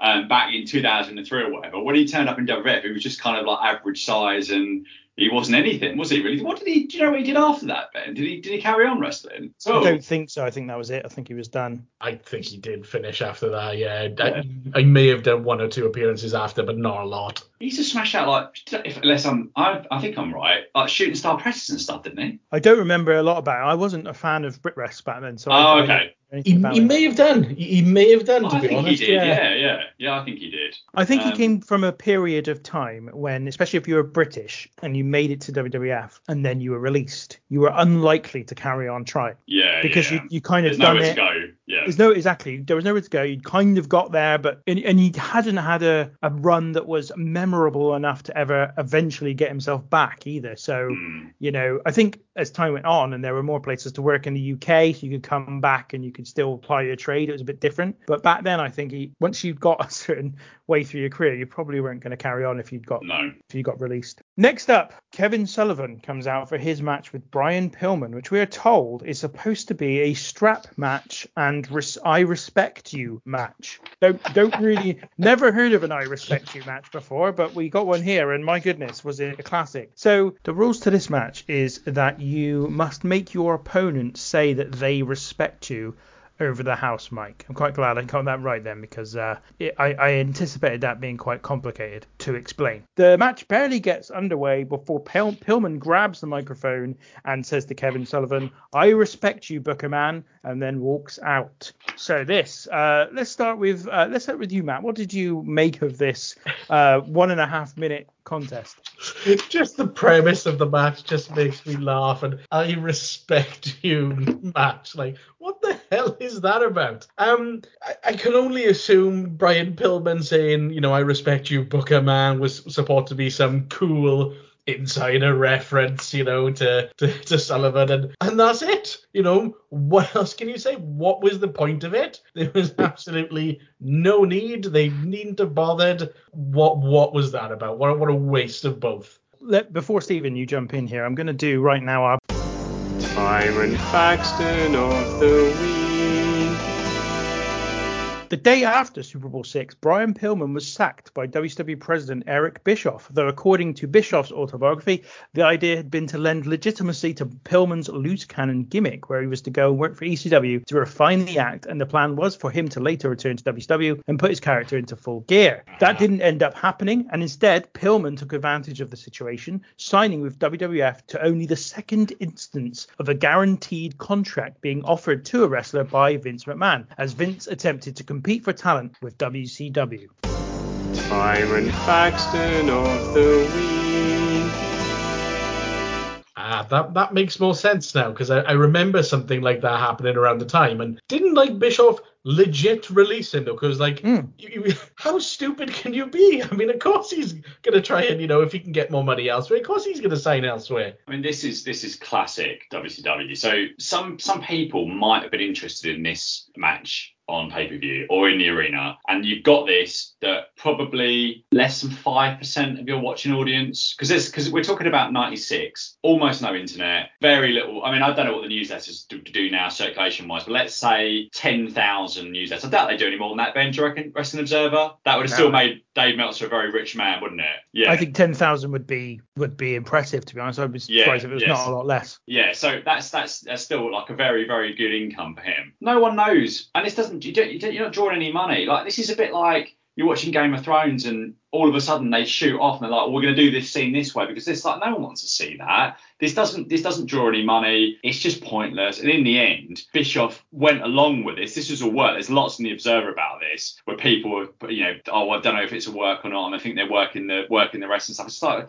wrestling is supposed to be about getting people to be interested in matches and outcomes and characters. And actually, there's no there's no payoff here. Like who cares? You just think well that, that was a bit odd. That was a bit, I was looking forward to that match or I wasn't looking forward to that match and I'm you know I was proven right because it was absolute turd. So I just don't inside stuff like the I mean I know later they presented a match with Goldberg and maybe Scott Steiner as this is real but everything else isn't. Just like well that stuff is just stupid. Like it, it uh, Ben you talked about booking a territory in terms of like it's it's not an easy thing but there's some fundamental things you just got to stay away from. Don't assume that your fans are all smart because even now you, it might be that wrestling is more of a niche thing and you can only get you know you can throw everything at the wall and still only get a million people watching AEW. But still like there's a lot of those people that aren't reading newsletters aren't listening to podcasts um, it just might be the percentage have changed a bit but you can't book you can't book to that smart audience you've got to book you know to your fans and and make just just make a product that people are interested in watching. And i just i just hated this The, the truth of what you say, Stephen, is made clear by the fact that Matt, who is effectively a casual viewer right now of WCW, having not watched it Yeah. before, if you like, didn't know, didn't get it, even though Yeah. he knew what had happened between Pillman and Bischoff. So I think the point of that shows you that that's what you, you're right. And and you know I actually think this is a major problem still, massive problem today. Um, and actually I'm going to put I'm going to make a little bit of criticism, not a little one, a big criticism of CM Punk on this one because I'm CM Punk. I've got my CM Punk t-shirt on. I know you're a big fan of CM Punk, Stephen, but you know, a few about a month or two ago, CM Punk said on Twitter that there are no casual fans anymore, and I said, um, my response to that is, if there isn't, it's because you guys can't stop fucking talking about the insider stuff, and none of the casual fans understand any of that shit. And there was a, a and it really stood out for me. It was a, a great the, the the great kind of CM Punk and Eddie Kingston promo back and forth that they did was really tainted for me by the fact that Punk went on about people like the Amazing Red and tried to emphasize how important those people were to a company like Ring of Honor in the early days of Ring of Honor when they were pulling about three to four hundred fans per show and expecting a mainstream audience to know who Amazing Red yeah, was. that's really good. And point. I was just like, this is stupid. This is so bad. This is so. You're making your show exclusive to just the people who know who these people are or care who these people are. I'm someone who's watched wrestling for, I don't know, it's got to be nearly 30 years. And I've, you know, been an inside wrestling fan, if you like, since about 97 when it was foisted upon me by the Montreal Screwjob, as it was for lots of people. And I have barely ever seen Amazing Red have a match. so, like, you know, if I don't really care who he was, regardless of how important he was to Ring of Honor back in 2002, why should anyone who's watched only for the last 10 years, who would have never even had the chance to see Ring of Honor at that time? So I, yeah, I think it's a major, major problem even today. I agree there's probably a bigger percentage of people who are in on that stuff, but it's still meaning that huge swathes of people that could possibly watch wrestling won't watch it because they've got no no idea what anyone's bloody talking about. I doubt it's more than 40 or 50 percent in terms of, so, and I'd count someone, maybe they listen to a podcast a week, and I wouldn't count Twitter. I don't think Twitter counts. If you're if you're a fan you follow some wrestling accounts, that doesn't count. You have to be a bit. I don't necessarily have to be a newsletter, but maybe like a, a post wrestling or one of the other review places you can get for free, and you just listen to it, and there's some news and stuff in there. But Cody Rhodes, um, I know this is going to be a couple of weeks at time when it's released, but Cody Rhodes in the last Dynamite talked about I'm not going to turn heel. What does that mean?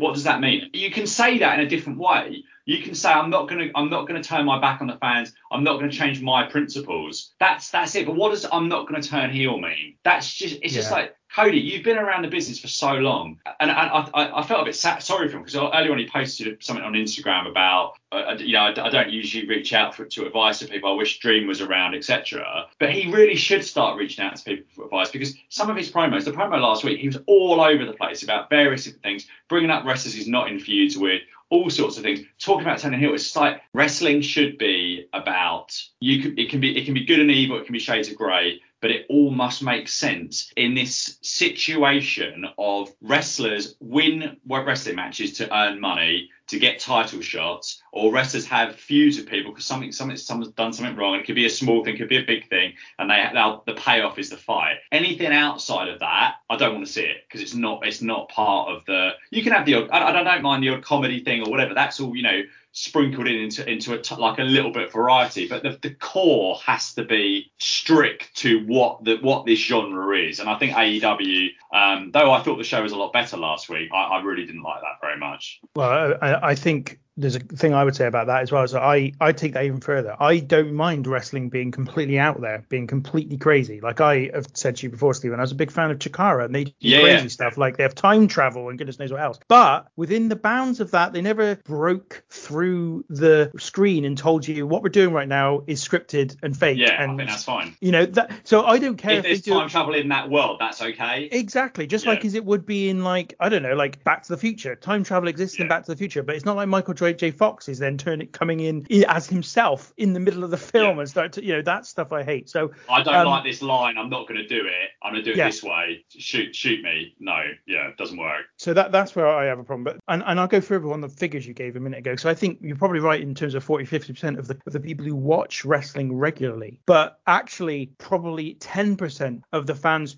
who possibly might watch wrestling if they didn't go on about it all the time. That's the problem Yeah. for me is that they've just driven so many people away. Like I, I know people who watch wrestling on face value basis. Even my age, I know people my age who watch it on that basis, and they completely lost because they're like, Yeah. what the fuck? What is this all about? These are people who, you know, still like when at the height of 20, 2014 hatred for Roman Reigns, were like, oh, I love Roman Reigns. It's really cool because they watched it very much on a face value basis. Yeah, yeah, and yeah. Didn't look into the, oh, this guy's a good wrestler or not. Like, yeah, it just it bugs the hell out of me. Anyway, sorry, we've spent more than enough time. Matt, is there anything you want to say? Because I know we've kind of dominated the conversation there.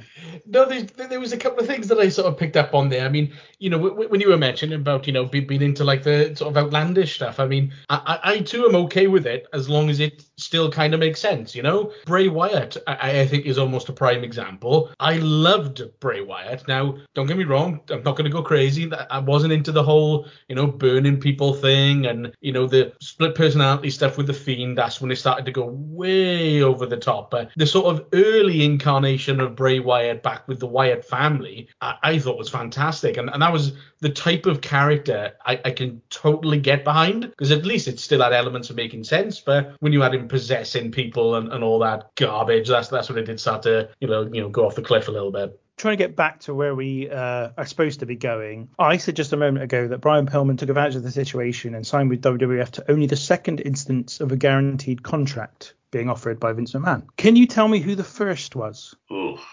Um, I've, I've got no idea. It's going to be someone. Uh, I wonder if it's. No, I don't know. No idea. I thought. I suspect it's a. It's a. I. I. My. I suspect it's an odd one that we wouldn't get, but I, I could be very. I could be proven wrong about that in a, in a few moments' time. Any guesses, Matt? Yeah, I'm thinking it's probably going to be one that I, I'm not going to get, but I'll just throw a name out there. Maybe, maybe Bret or, or Shawn. Or, s- I think that might have been later on. They got offered guaranteed deals. So it was another person who jumped from WCW to the WWF, and he's on this show. Mr. Johnny B. Bad was the very first Oh person wow! How Oh, to interesting. get a good guaranteed God. contract in the WWF. Wow. Good on him. Good on him. Always, always rated him. So well done.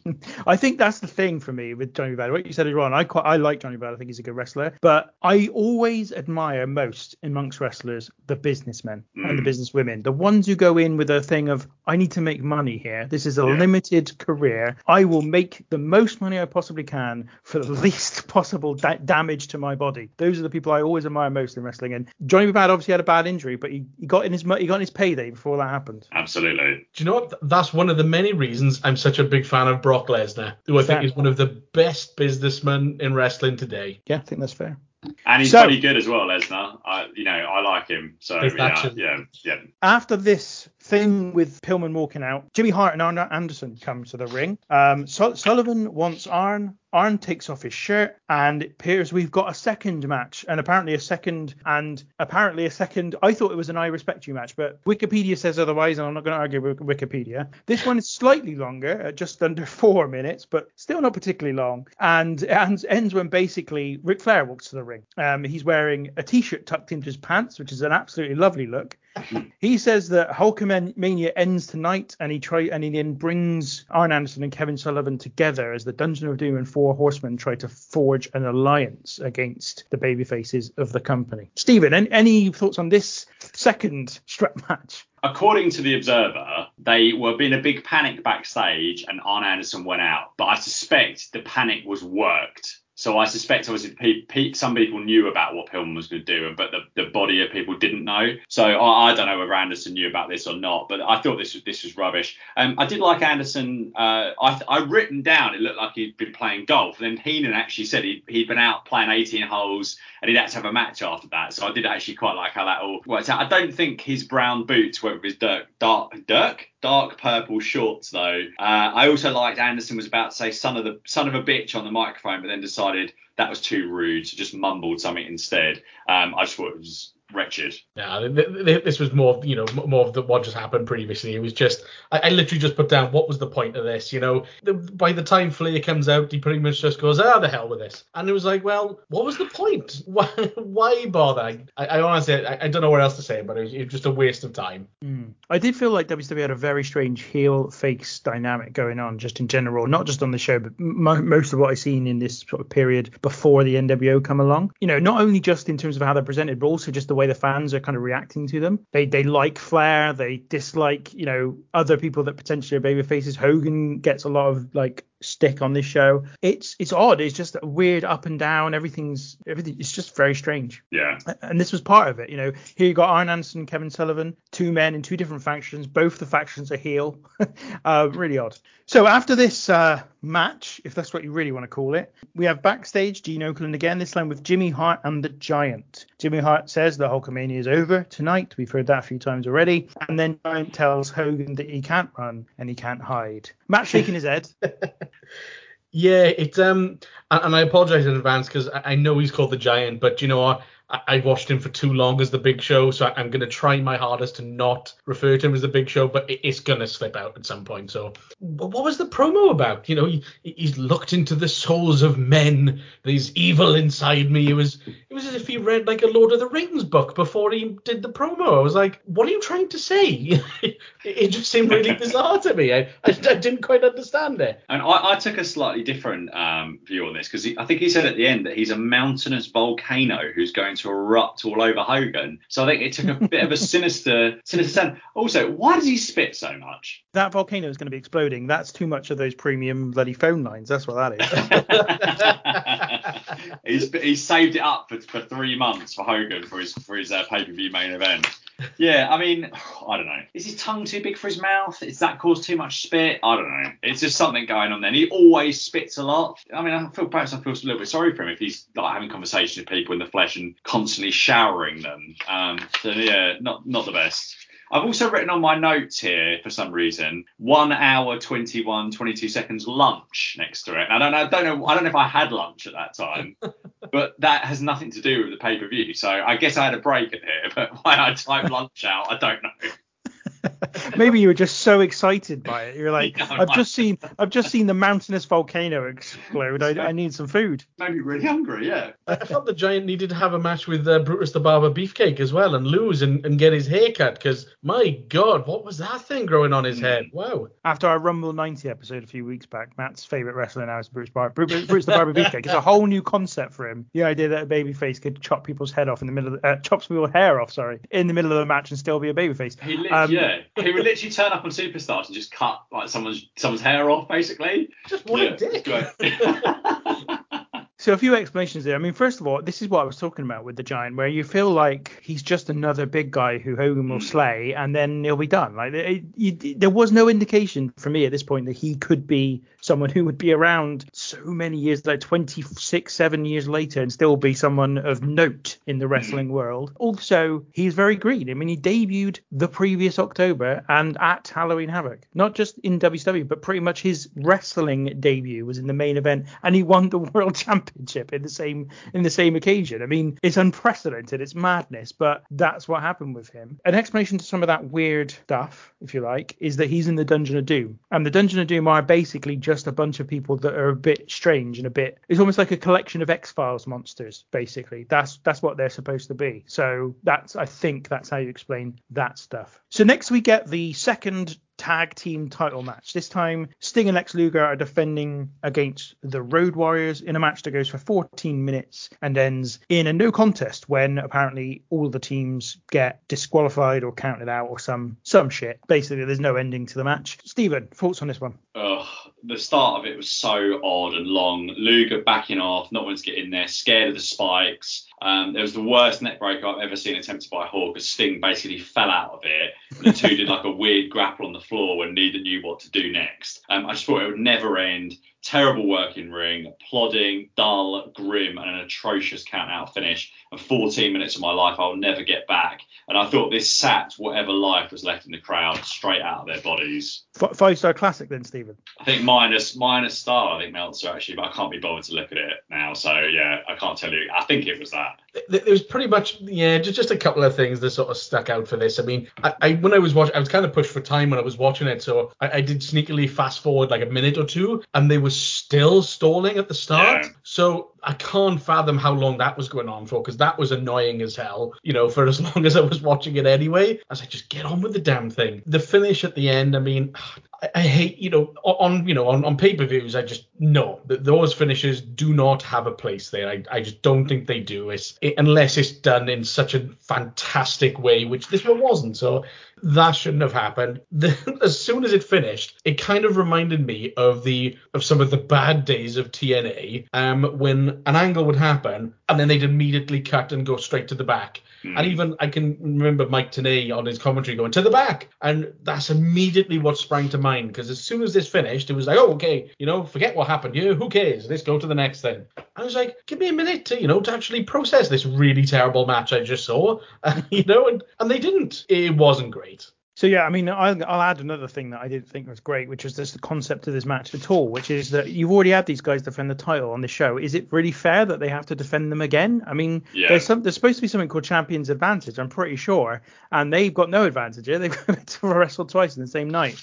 Having said that, I have a different perspective on this match. Again, I didn't mind it. I don't didn't think it was again very memorable, but I didn't mind it. And this is really where the Lex stuff I thought really kicked in. I just found this the whole first five minutes of stalling and stuff, I, I was really interested in it. I just found it really interesting. There's something about the way Lex Luger stood there and he's backing off. He doesn't want to get in the ring. Sting's trying to get him into the ring, trying to convince him to come into the ring, but not in a kind of annoyed way, but in a kind of, I'm your friend. Come on, we'll be fine. We're, we're going to do this. We're going to beat these guys. He won't come in the ring. He looks genuinely pissed off with the fans who are saying to him, get in the ring. Come on, stop stop mucking around, get in the ring and all that stuff. I just thought he was playing this really well. I just really thought he he was honed in on what he was supposed to be doing, what his character was about at this point. It might be just that he was genuinely pissed off, and it might have been just that he was legitimately didn't want to get in the ring and have the match. But I just thought it was so convincing. I was just like, I can really buy into this idea, this dynamic between Sting and Lex Luger, which is that Sting is a nice guy, his mate's Lex Luger. He doesn't want to like get on his, on his mate's back, but at the same time is trying to be honourable towards the Road Warriors who are his challengers because he's a, he's still a good guy, still a sort of hero type. And Luger is just being a bit of an ass, but at the same time, when he gets in the ring, he's still kind of taking advantage. So there were some bits where basically Sting's kind of asked to do the the lion's share of the work, but he'll tag in, and then he was quite effective against the Road Warriors when they're on when they're down and stuff. I, I just found, found the whole dynamic between them really fascinating, and that's why for me Lex Luger is my MVP of the night Wow. because I just really enjoyed his work, his character work here, and the, the just the dynamic between Sting and Lex Luger. I just I've never seen anything like it before, but it felt really real, and I just I, I really kind of really took me in. Nothing great about the match at all, but the, the that whole dynamic carried me through both of these tag team matches. Well, three cheers for Lex Luger. Yeah, I never. I'm just as surprised as you that Lex Luger got, got an MVP from me, but um, yeah, I, I did appreciate this. So next up, Gene, Gene Okerlund is backstage with Ric Flair and Woman. Um, Flair says that Hogan's master plot failed again, talking about Hogan trying to, or apparently trying to turn the Horsemen and the Dungeon of Doom against one another. Flair says that the match tonight will see blood, sweat, tears, and a title change. Okerlund asks if he wins tonight, will there be a ride on Space Mountain? Mm. Flair says he will have woman on woman on one side and Elizabeth on the other. Any uh, how do we how do we feel about Flair's Space Mountain and everything else? I mean, I used to. I, it's typical now, isn't it? I mean, given recent developments, a bit uh, more sinister and unsavoury. Uh, but I used to this the Space Mountain stuff and all those like I used to absolutely love that back in the day. So now I feel a bit dirty for having liked it, given um given all the stuff that's, that's come out. But I suppose it's, it's you know it's probably not not a surprise given the 80s and the 90s and and um what people thought was acceptable behaviour back then. But yeah, it's just a bit yeah probably not much more to add than that really. Yeah, that's that's that's probably a good point. Um, it does. He, he just comes across as just a dirty old man. It really Um, does now, doesn't it? Yeah. Yeah, like I, I can't remember what book was it. It was uh, I think it was JR's book. I mean, there's many stories in there about Flair, but there was one in particular that was just oh, just harrowing. I, I would you really need to go read JR's book. And it just really does make him seem like such a sleazeball. But so many people in the business love him, so Yeah. you just can't talk bad about him, you know. But Well, I think that's what basically he would get. He'd pay for all the drinks, he'd take all the boys out, and as far as they're concerned, their their memories is probably just you know it's party time. But actually, like a lot of things, um, you know, we we as a people in lots of sub, we as a people, crikey, we're getting really deep on this we, podcast now, but the people, we the people we've all evolved. We've all evolved in lots of different different things with it. You know race sexuality gender. We're you know i think that as a whole though sometimes humans do let I'm surprised by certain things certain people say in certain certain situations. But I think we've we've evolved and some of this stuff that was, you know, funny or maybe have been funny when you might have heard it 15, 20 years ago, we've all we're all a bit better now. All, I, th- I think as a whole, we're all, you know, we're all a bit, you know, a bit more aware and I, and I think there is there has been a, a great improvement in the vast majority of people. And some of this stuff is just like it's very distasteful, very, very awful. And it's just I say it on Mid South moment about looking at stuff in 2021 or 2022 vision but with 2022 vision a lot of the Flair stuff now is just a bit it's just a bit rank isn't it really and that's probably understating it talking about the fact that it's a kind of society, if you like, we've evolved, behaviors evolved, mores have changed, people, things that are acceptable 20, 30 years ago are not acceptable now. There was a tweet that someone put out, I can't remember who it was, where they basically had a picture of, I think, a bunch of blokes in a bar getting drunk and another picture of a bunch of blokes around a computer game. And they basically said roster from 1994 I've seen that, yeah. roster from 2022, if you like. And it was posted with that comment, but I think the suggestion was that, that it was cooler back in the day. But actually, you know, I think the point is, is these are these are professionals. They're doing a Yeah. job. Part of that shouldn't be an almost a requirement to get drunk and to spend all of the money that you're making on putting substances down your into your body. And hmm. so, actually, I would argue that it's far healthier what happens now than what happened. And and clearly, it's also much better in terms of people not being dicks and and causing pain, whether that be emotional or physical, to other people. But that was a real clear for me example of how behaviors changed, attitudes have changed, and someone also was commenting underneath that you know if the Undertaker was still backstage these days, he wouldn't allow this. And I was like, well, then he's a dick. He he, is- he came out with some stuff. I, yeah, uh, didn't he? I think I completely agree with you. What like there's li- these guys in let's let's say AEW for, for as an example. I'm sure they go out and you know they they like, you know have good times like young people do, but you don't you shouldn't be having to do cocaine in the morning and and some sort of painkiller at night to go to sleep because and you know you're drinking whatever every single night. That no one should really be you know that's not a good good life for anyone in any line of line of business. And we've all we've all suffered through uh, you know Macho Man Randy Savage in the next match. Like I, he was only in his 50s when he passed away, I, I believe, or maybe early 60s, um, but a young man still. And we've all we've all we've all suffered with you know heroes of ours growing up dying young because of the lifestyle that kind of this industry made acceptable. Um, and I think that it's much better now in terms of the schedule in both both major US companies is better, um, and hopefully, you know, in 10, in 10 or 15 years time or 20 years time, a lot of these guys are still going to be around having a good good quality of life, which um, you know, unfortunately, the two generations before just didn't have. Got very deep, isn't it? Crikey. It has, Let's-. Someone say like a dick joke or something, because it's all it's all got a bit, yeah. I won't say a dick joke, but we will go to um, another Gene Okerlund backstage segment because after the Ric Flair bit, we've got uh, Savage and Elizabeth. They they were talking for a while. This is before the match itself, where Elizabeth turned on Savage, and Savage says that the bottom line is mega powers. So Savage, Hogan, and Elizabeth are together again. That's the big takeaway from the promo that he does. Then we have probably one of the more bizarre moments of the the whole show, and it might be might get down as a little bit um, uh, subtle, but it, it was well, I don't know what was going on here. So basically, we come back into the commentators. We've got Bobby Heenan and we've got uh, Dusty Rhodes and, uh, and and we've got Tony Schiavone. But Bobby Heenan's got his back to the camera, uh, almost as if he isn't aware that they've gone to show the commentators. And Tony Schiavone used to kind of nudge him and tell and t- tell him to turn around. He even points towards the camera, and Bobby kind of slowly turns around. And they don't mention it. It's not like they make a thing of it whatsoever. Like I thought this was just them doing a little bit of a funny thing, which Heenan would occasionally do. But no, they didn't make anything of it. It was almost like Heenan completely missed his cue and now had to turn around all of a sudden. They they're not talking about anything particularly interesting, but I just found that a very kind of curious moment. Hmm. I wonder if he, I wonder if Heenan, if it was a bit, I wonder. I, I don't remember seeing it, but I wonder if Heenan, because he, he,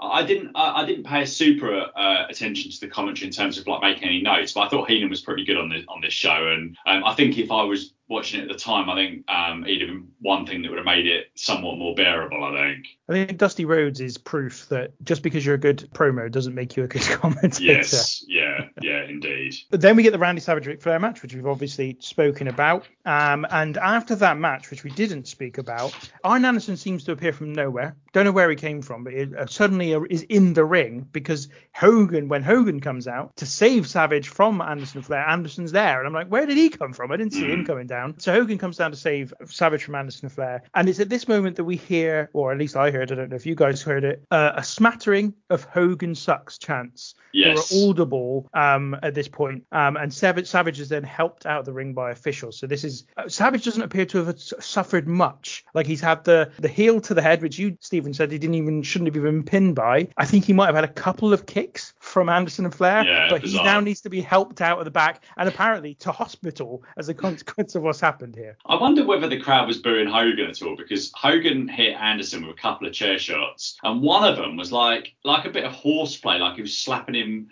Given what we was talking about about Ric Flair, I'll choose my words carefully. But I was gonna say might might slap one of your, your very close friends who consents to you doing this. You might slap him on the arse, a bit of a horseplay, and that's how he slapped. Anna or hit Anna uh, on Anderson, as we say, with this chair. It was almost like a boop on the on the bum. It's just like what what is this? I mean, I'm I'm I'm for not uh, you know not hurting people, but then it was it was only probably 30 45 seconds after this that the, the the crowd and it was it was very audible, wasn't it, in terms of the Hogan suck stuff, and also bizarre that you're taking he's coming out, you're taking it back, he's doing an interview, and he's coming back out again. That that's not good for your number one top babyface to be in a position where he's not going to get a great reaction because the crowd's already seen him. I, I thought that was like, especially um, given what I've read about Hogan over the years, that that was typical Hogan. He came out and he's thinking, well, damn it, I still want my pop for my entrance. So I'm going to go all the way back. You're going to play my music and I'm going to come out and the people are going to go crazy. That just seemed like a typical Hogan move to me. Hmm. I think the, the large part of this is that this is 12 years after he started doing the Hulkamania stuff effectively when he won the WWF title in '84 from the Iron Sheik. It's old now. It's just old. Yeah, you know, yeah. it, it it had not like the the business WWF had done in the, his last three four years with the company was slowly steadily declining over that period because gradually people were getting bored of Hogan. He'd had then maybe a year out, then come into WCW, done the same thing, and of course WCW's business went up because you know it's Hogan, still the biggest star in the business, even if um, even if it is just Hogan, even if it's Hogan less than he was. But by this point, that people are really now fed up. I, th- I just think that's all it is. People are just have got to the end of their thing with Hulkamania, and of course, it would eventually become something that could be marketable again. Although I would argue with a company that were, are just far better at ge- maximizing the potential commercial return they get on these kinds of things in the WWF. But at this point, yeah, people were done with what Hulkamania Yeah. was about, and I think that was probably for me as much as anything is the reason why there was these Hogan sucks chants. So we get some more Hogan next. Well, we get lots of Hogan next. We get first of all backstage Gene Okerlund again. Okerlund is working in overtime Yeah. on this show. Hogan says that the last thing he expected was Elizabeth to turn on Randy Savage. He says that maybe it goes back four years when the uh, the pair split legally. To your point, Stephen, that's what he says. He then says his match with the Giant is unsanctioned, but he knows that he won't have anybody guarding him but the big guy upstairs. This is because Savage was supposed to be watching his back. And interestingly enough, in this instance, the WCW very much were adhering to their rules of the cage match in the championship match, which was you had to pin your opponent or make them submit. But in the main event, it's escape rules, um, which are in WWE's world unsanctioned, even though that would be the ordinary rules for a WWF cage match of the time. Who runs away best wins. Great. That's the exact point James made a few weeks back. It was it was argued because Tom is a big stickler for the escape rules, cage uh, cage match rules. But uh, yeah, James did definitely made that point Oh no, I mean I grew up on the um, escape the cage, but I always I wouldn't have minded escape the cage so much if you couldn't go through the door, but the door is an absolute joke because you could literally go through that. So you literally it's just it's just the the whole disbelief stuff is is just gone with that. I guess WWF did that so they could beat the heel in the 70s and not have him pinned, I suppose. So it is time for the main event Hulk Hogan versus the Giant. Uh, it's a 15 minute contest, and this one ends when Hogan hits a big boot and a slam and the leg drop three times. Hogan then tries to escape, but the Giant recovers. They're on the top rope together and they're sort of hitting each other back and forth, but Hogan knocks Giant down and then climbs over the top and drops to the floor to win the match. There is then some post match afters, which includes Hogan being hit by Kevin Sullivan with a chair, but Hogan not feeling it. He then puts Sullivan in the ring and the Dungeon of Doom arrive, but Hogan effectively battles them all off with his steel chair. And then Loch Ness, old giant haystacks himself, arrives, um, but the Dungeon of Doom hold him back and don't allow him to get into a fight with Hogan. And the, the show ends with Hogan posing and celebrating his victory. Matt, what did you think of this undeniable classic in the main event?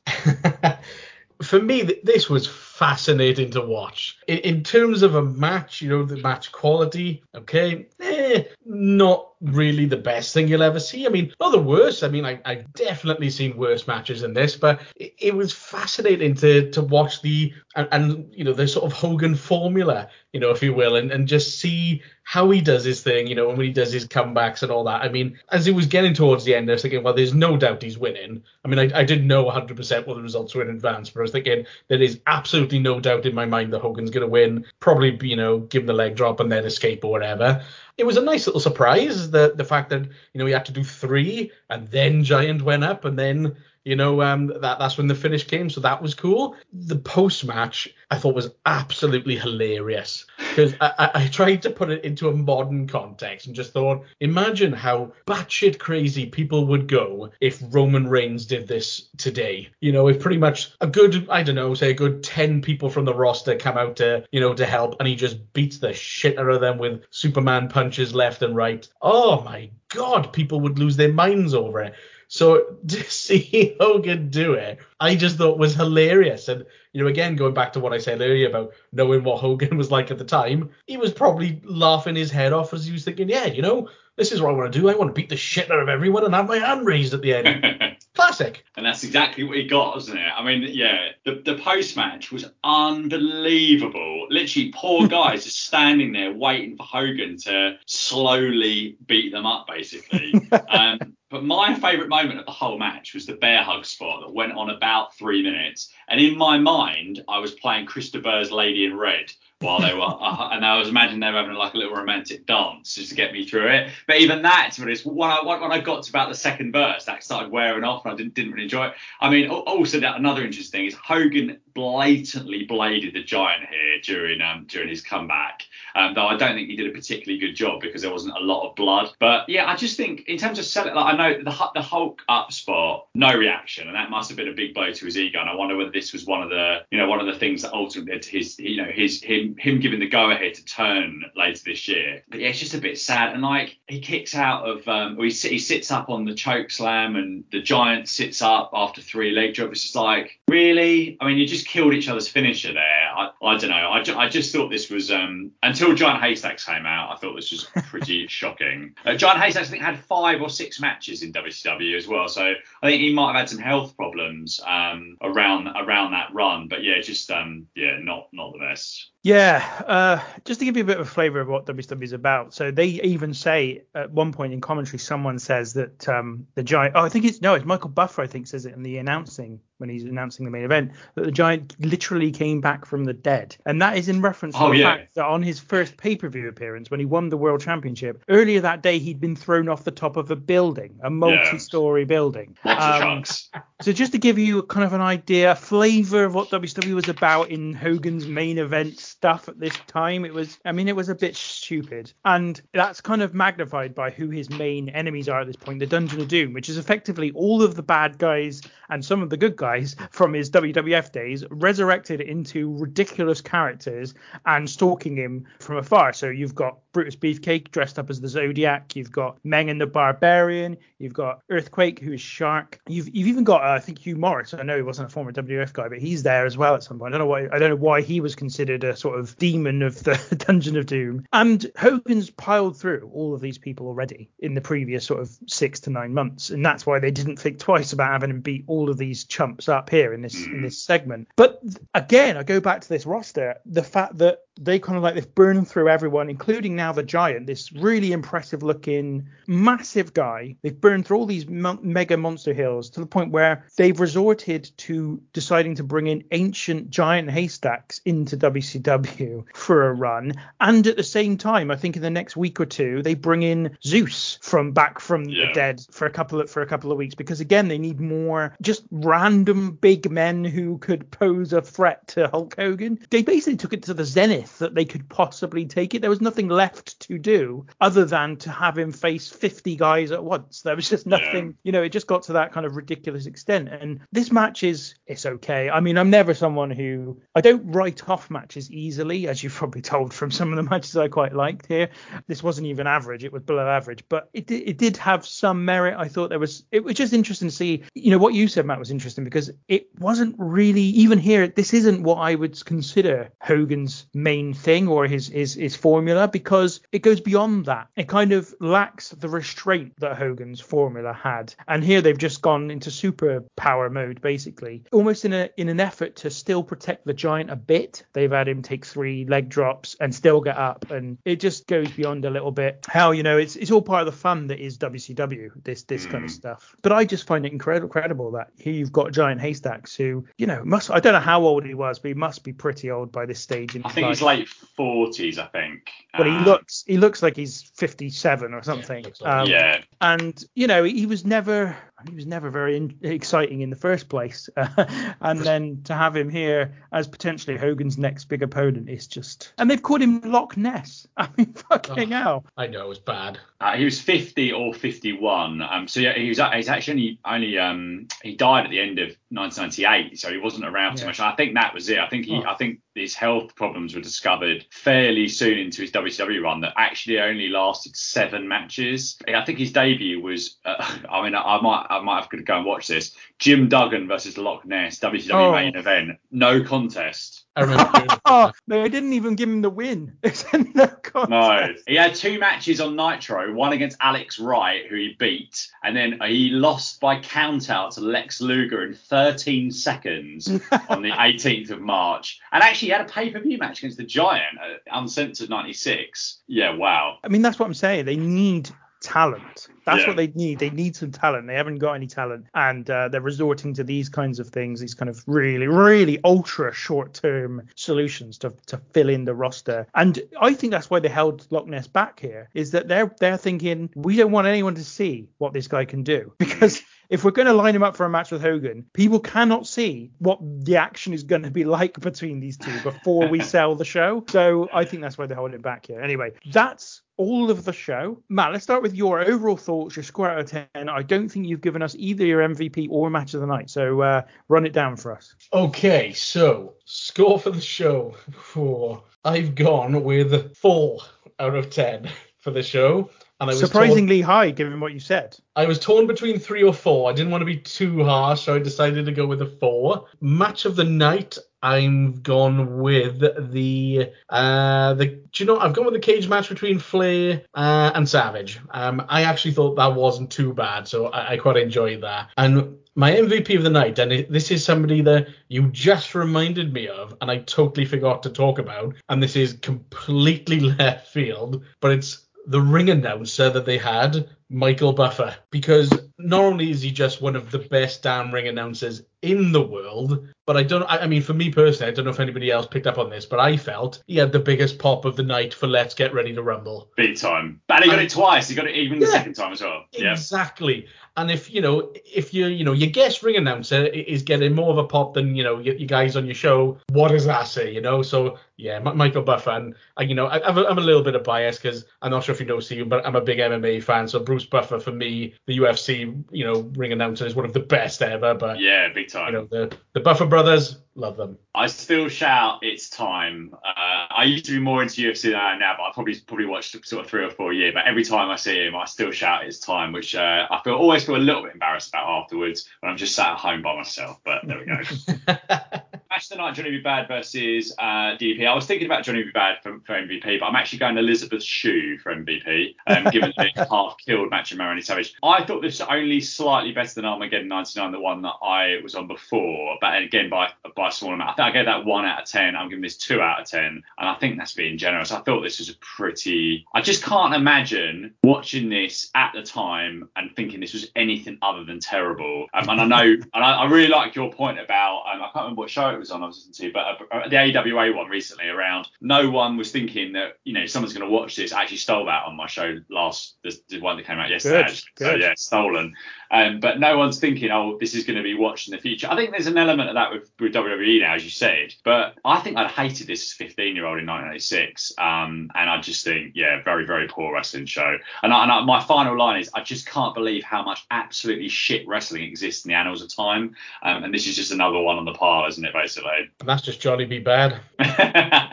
Yeah, I mean, as I said, I'm really surprised by you, Matt, because if this is a four, you, you've really got not a lot of scope to go, you know, given how bad you thought this show was. And I don't necessarily agree with that, but, you know, you really haven't got much scope to go worse. I'm a generous person. What can I say? You are indeed. Um, I'm actually giving this a five. So Wow. I'm, I'm, yeah, I'm way, way away from you guys. It's funny what you said, Stephen. I think if I had watched this at the time, I would have hated it.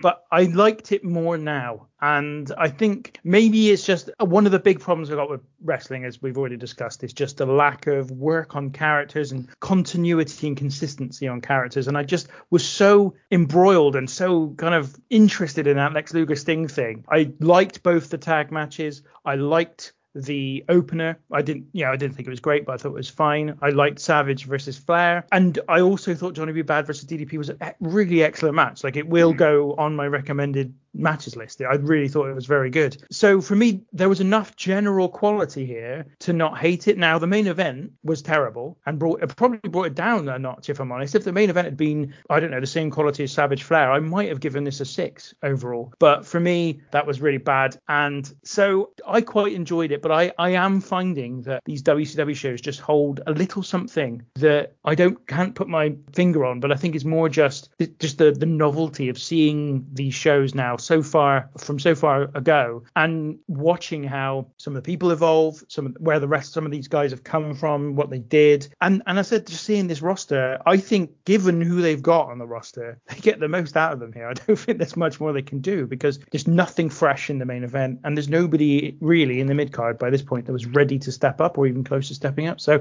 yeah, I, I, I thought it was a decent little show. So that is everything. We've got through the whole lot today. I don't think I've got anything left to, on my uh, kind of agenda of things to talk about. So all that's left for me to do is, first of all, thank you, Matt, for joining us today. Thank you very much for having me. Pleasure as always. And Stephen, also thank you for your contributions as well. Thank you very much. Um, can I ask whenever I'm I'm very up for doing this whenever you whenever you'd like me to, but could you please ask me to come on a slightly better show than the last two? Maybe a bit of uh, 2018, uh, 2018, 2017 New Japan or something. though. Would that be your first ever New Japan review? So last year we obviously did obviously WWE and, and WCW, and we did some ECW, and we did AEW, and we did AWA right at the end of the year. Uh, I think this year we might introduce one new promotion to that, Ah, Okay. but I don't think it's going to be New Japan. All right. Um, I, you I should just pick a New Japan show with Japanese commentary because you wouldn't have to do any barely any notes. and that's the sort of appeal that, I, as a as a fellow podcaster, that's the sort of show that appeals to me because it, it means less work. So I think um I think the yeah I, we we may do it one day, but I don't think that's going to be this year. But to be honest, when it comes to quality, it really is a crapshoot because Yeah, yeah, yeah, genuinely, yeah. as I said about on the WCW Sin show, I'd forgotten when I put the schedule together, I'd forgotten it was the fucking show that Sid broke his leg. And the minute I realised that, I was like, I don't want to watch this show. I Yeah. really don't fucking want to watch it. That's So- some of this WCW stuff, I just haven't got a clue. You could have picked a show from '95 that could have been really good, or '96 Yeah. could have been really good, or, or not so good. So, I, as I said at the start, I was up for this when I when the when the credits were going, but yeah, it wasn't. It was a bit of a poo in the end, wasn't it? Well, it's like, you know, I said when we did the 94 Spring Stampede show, that was a really good show. I thought it was a great show. But Mm. if we'd have picked one from later in the year in 94, it would have been a completely different company because Hogan Yeah, was in, yeah, yeah. Duggan was in, and all that stuff. So it really is a crapshoot. So, you know, we w- hopefully the next time you're on, you'll get lucky and we'll, have, uh, we'll give you a better. a WrestleMania better 17. Well, we'll all be, uh, everyone will be scrabbling to be involved on that one, I'm yeah. sure. yes. This has been the Random Wrestling Review. We'll be back again next week. But until then, take care.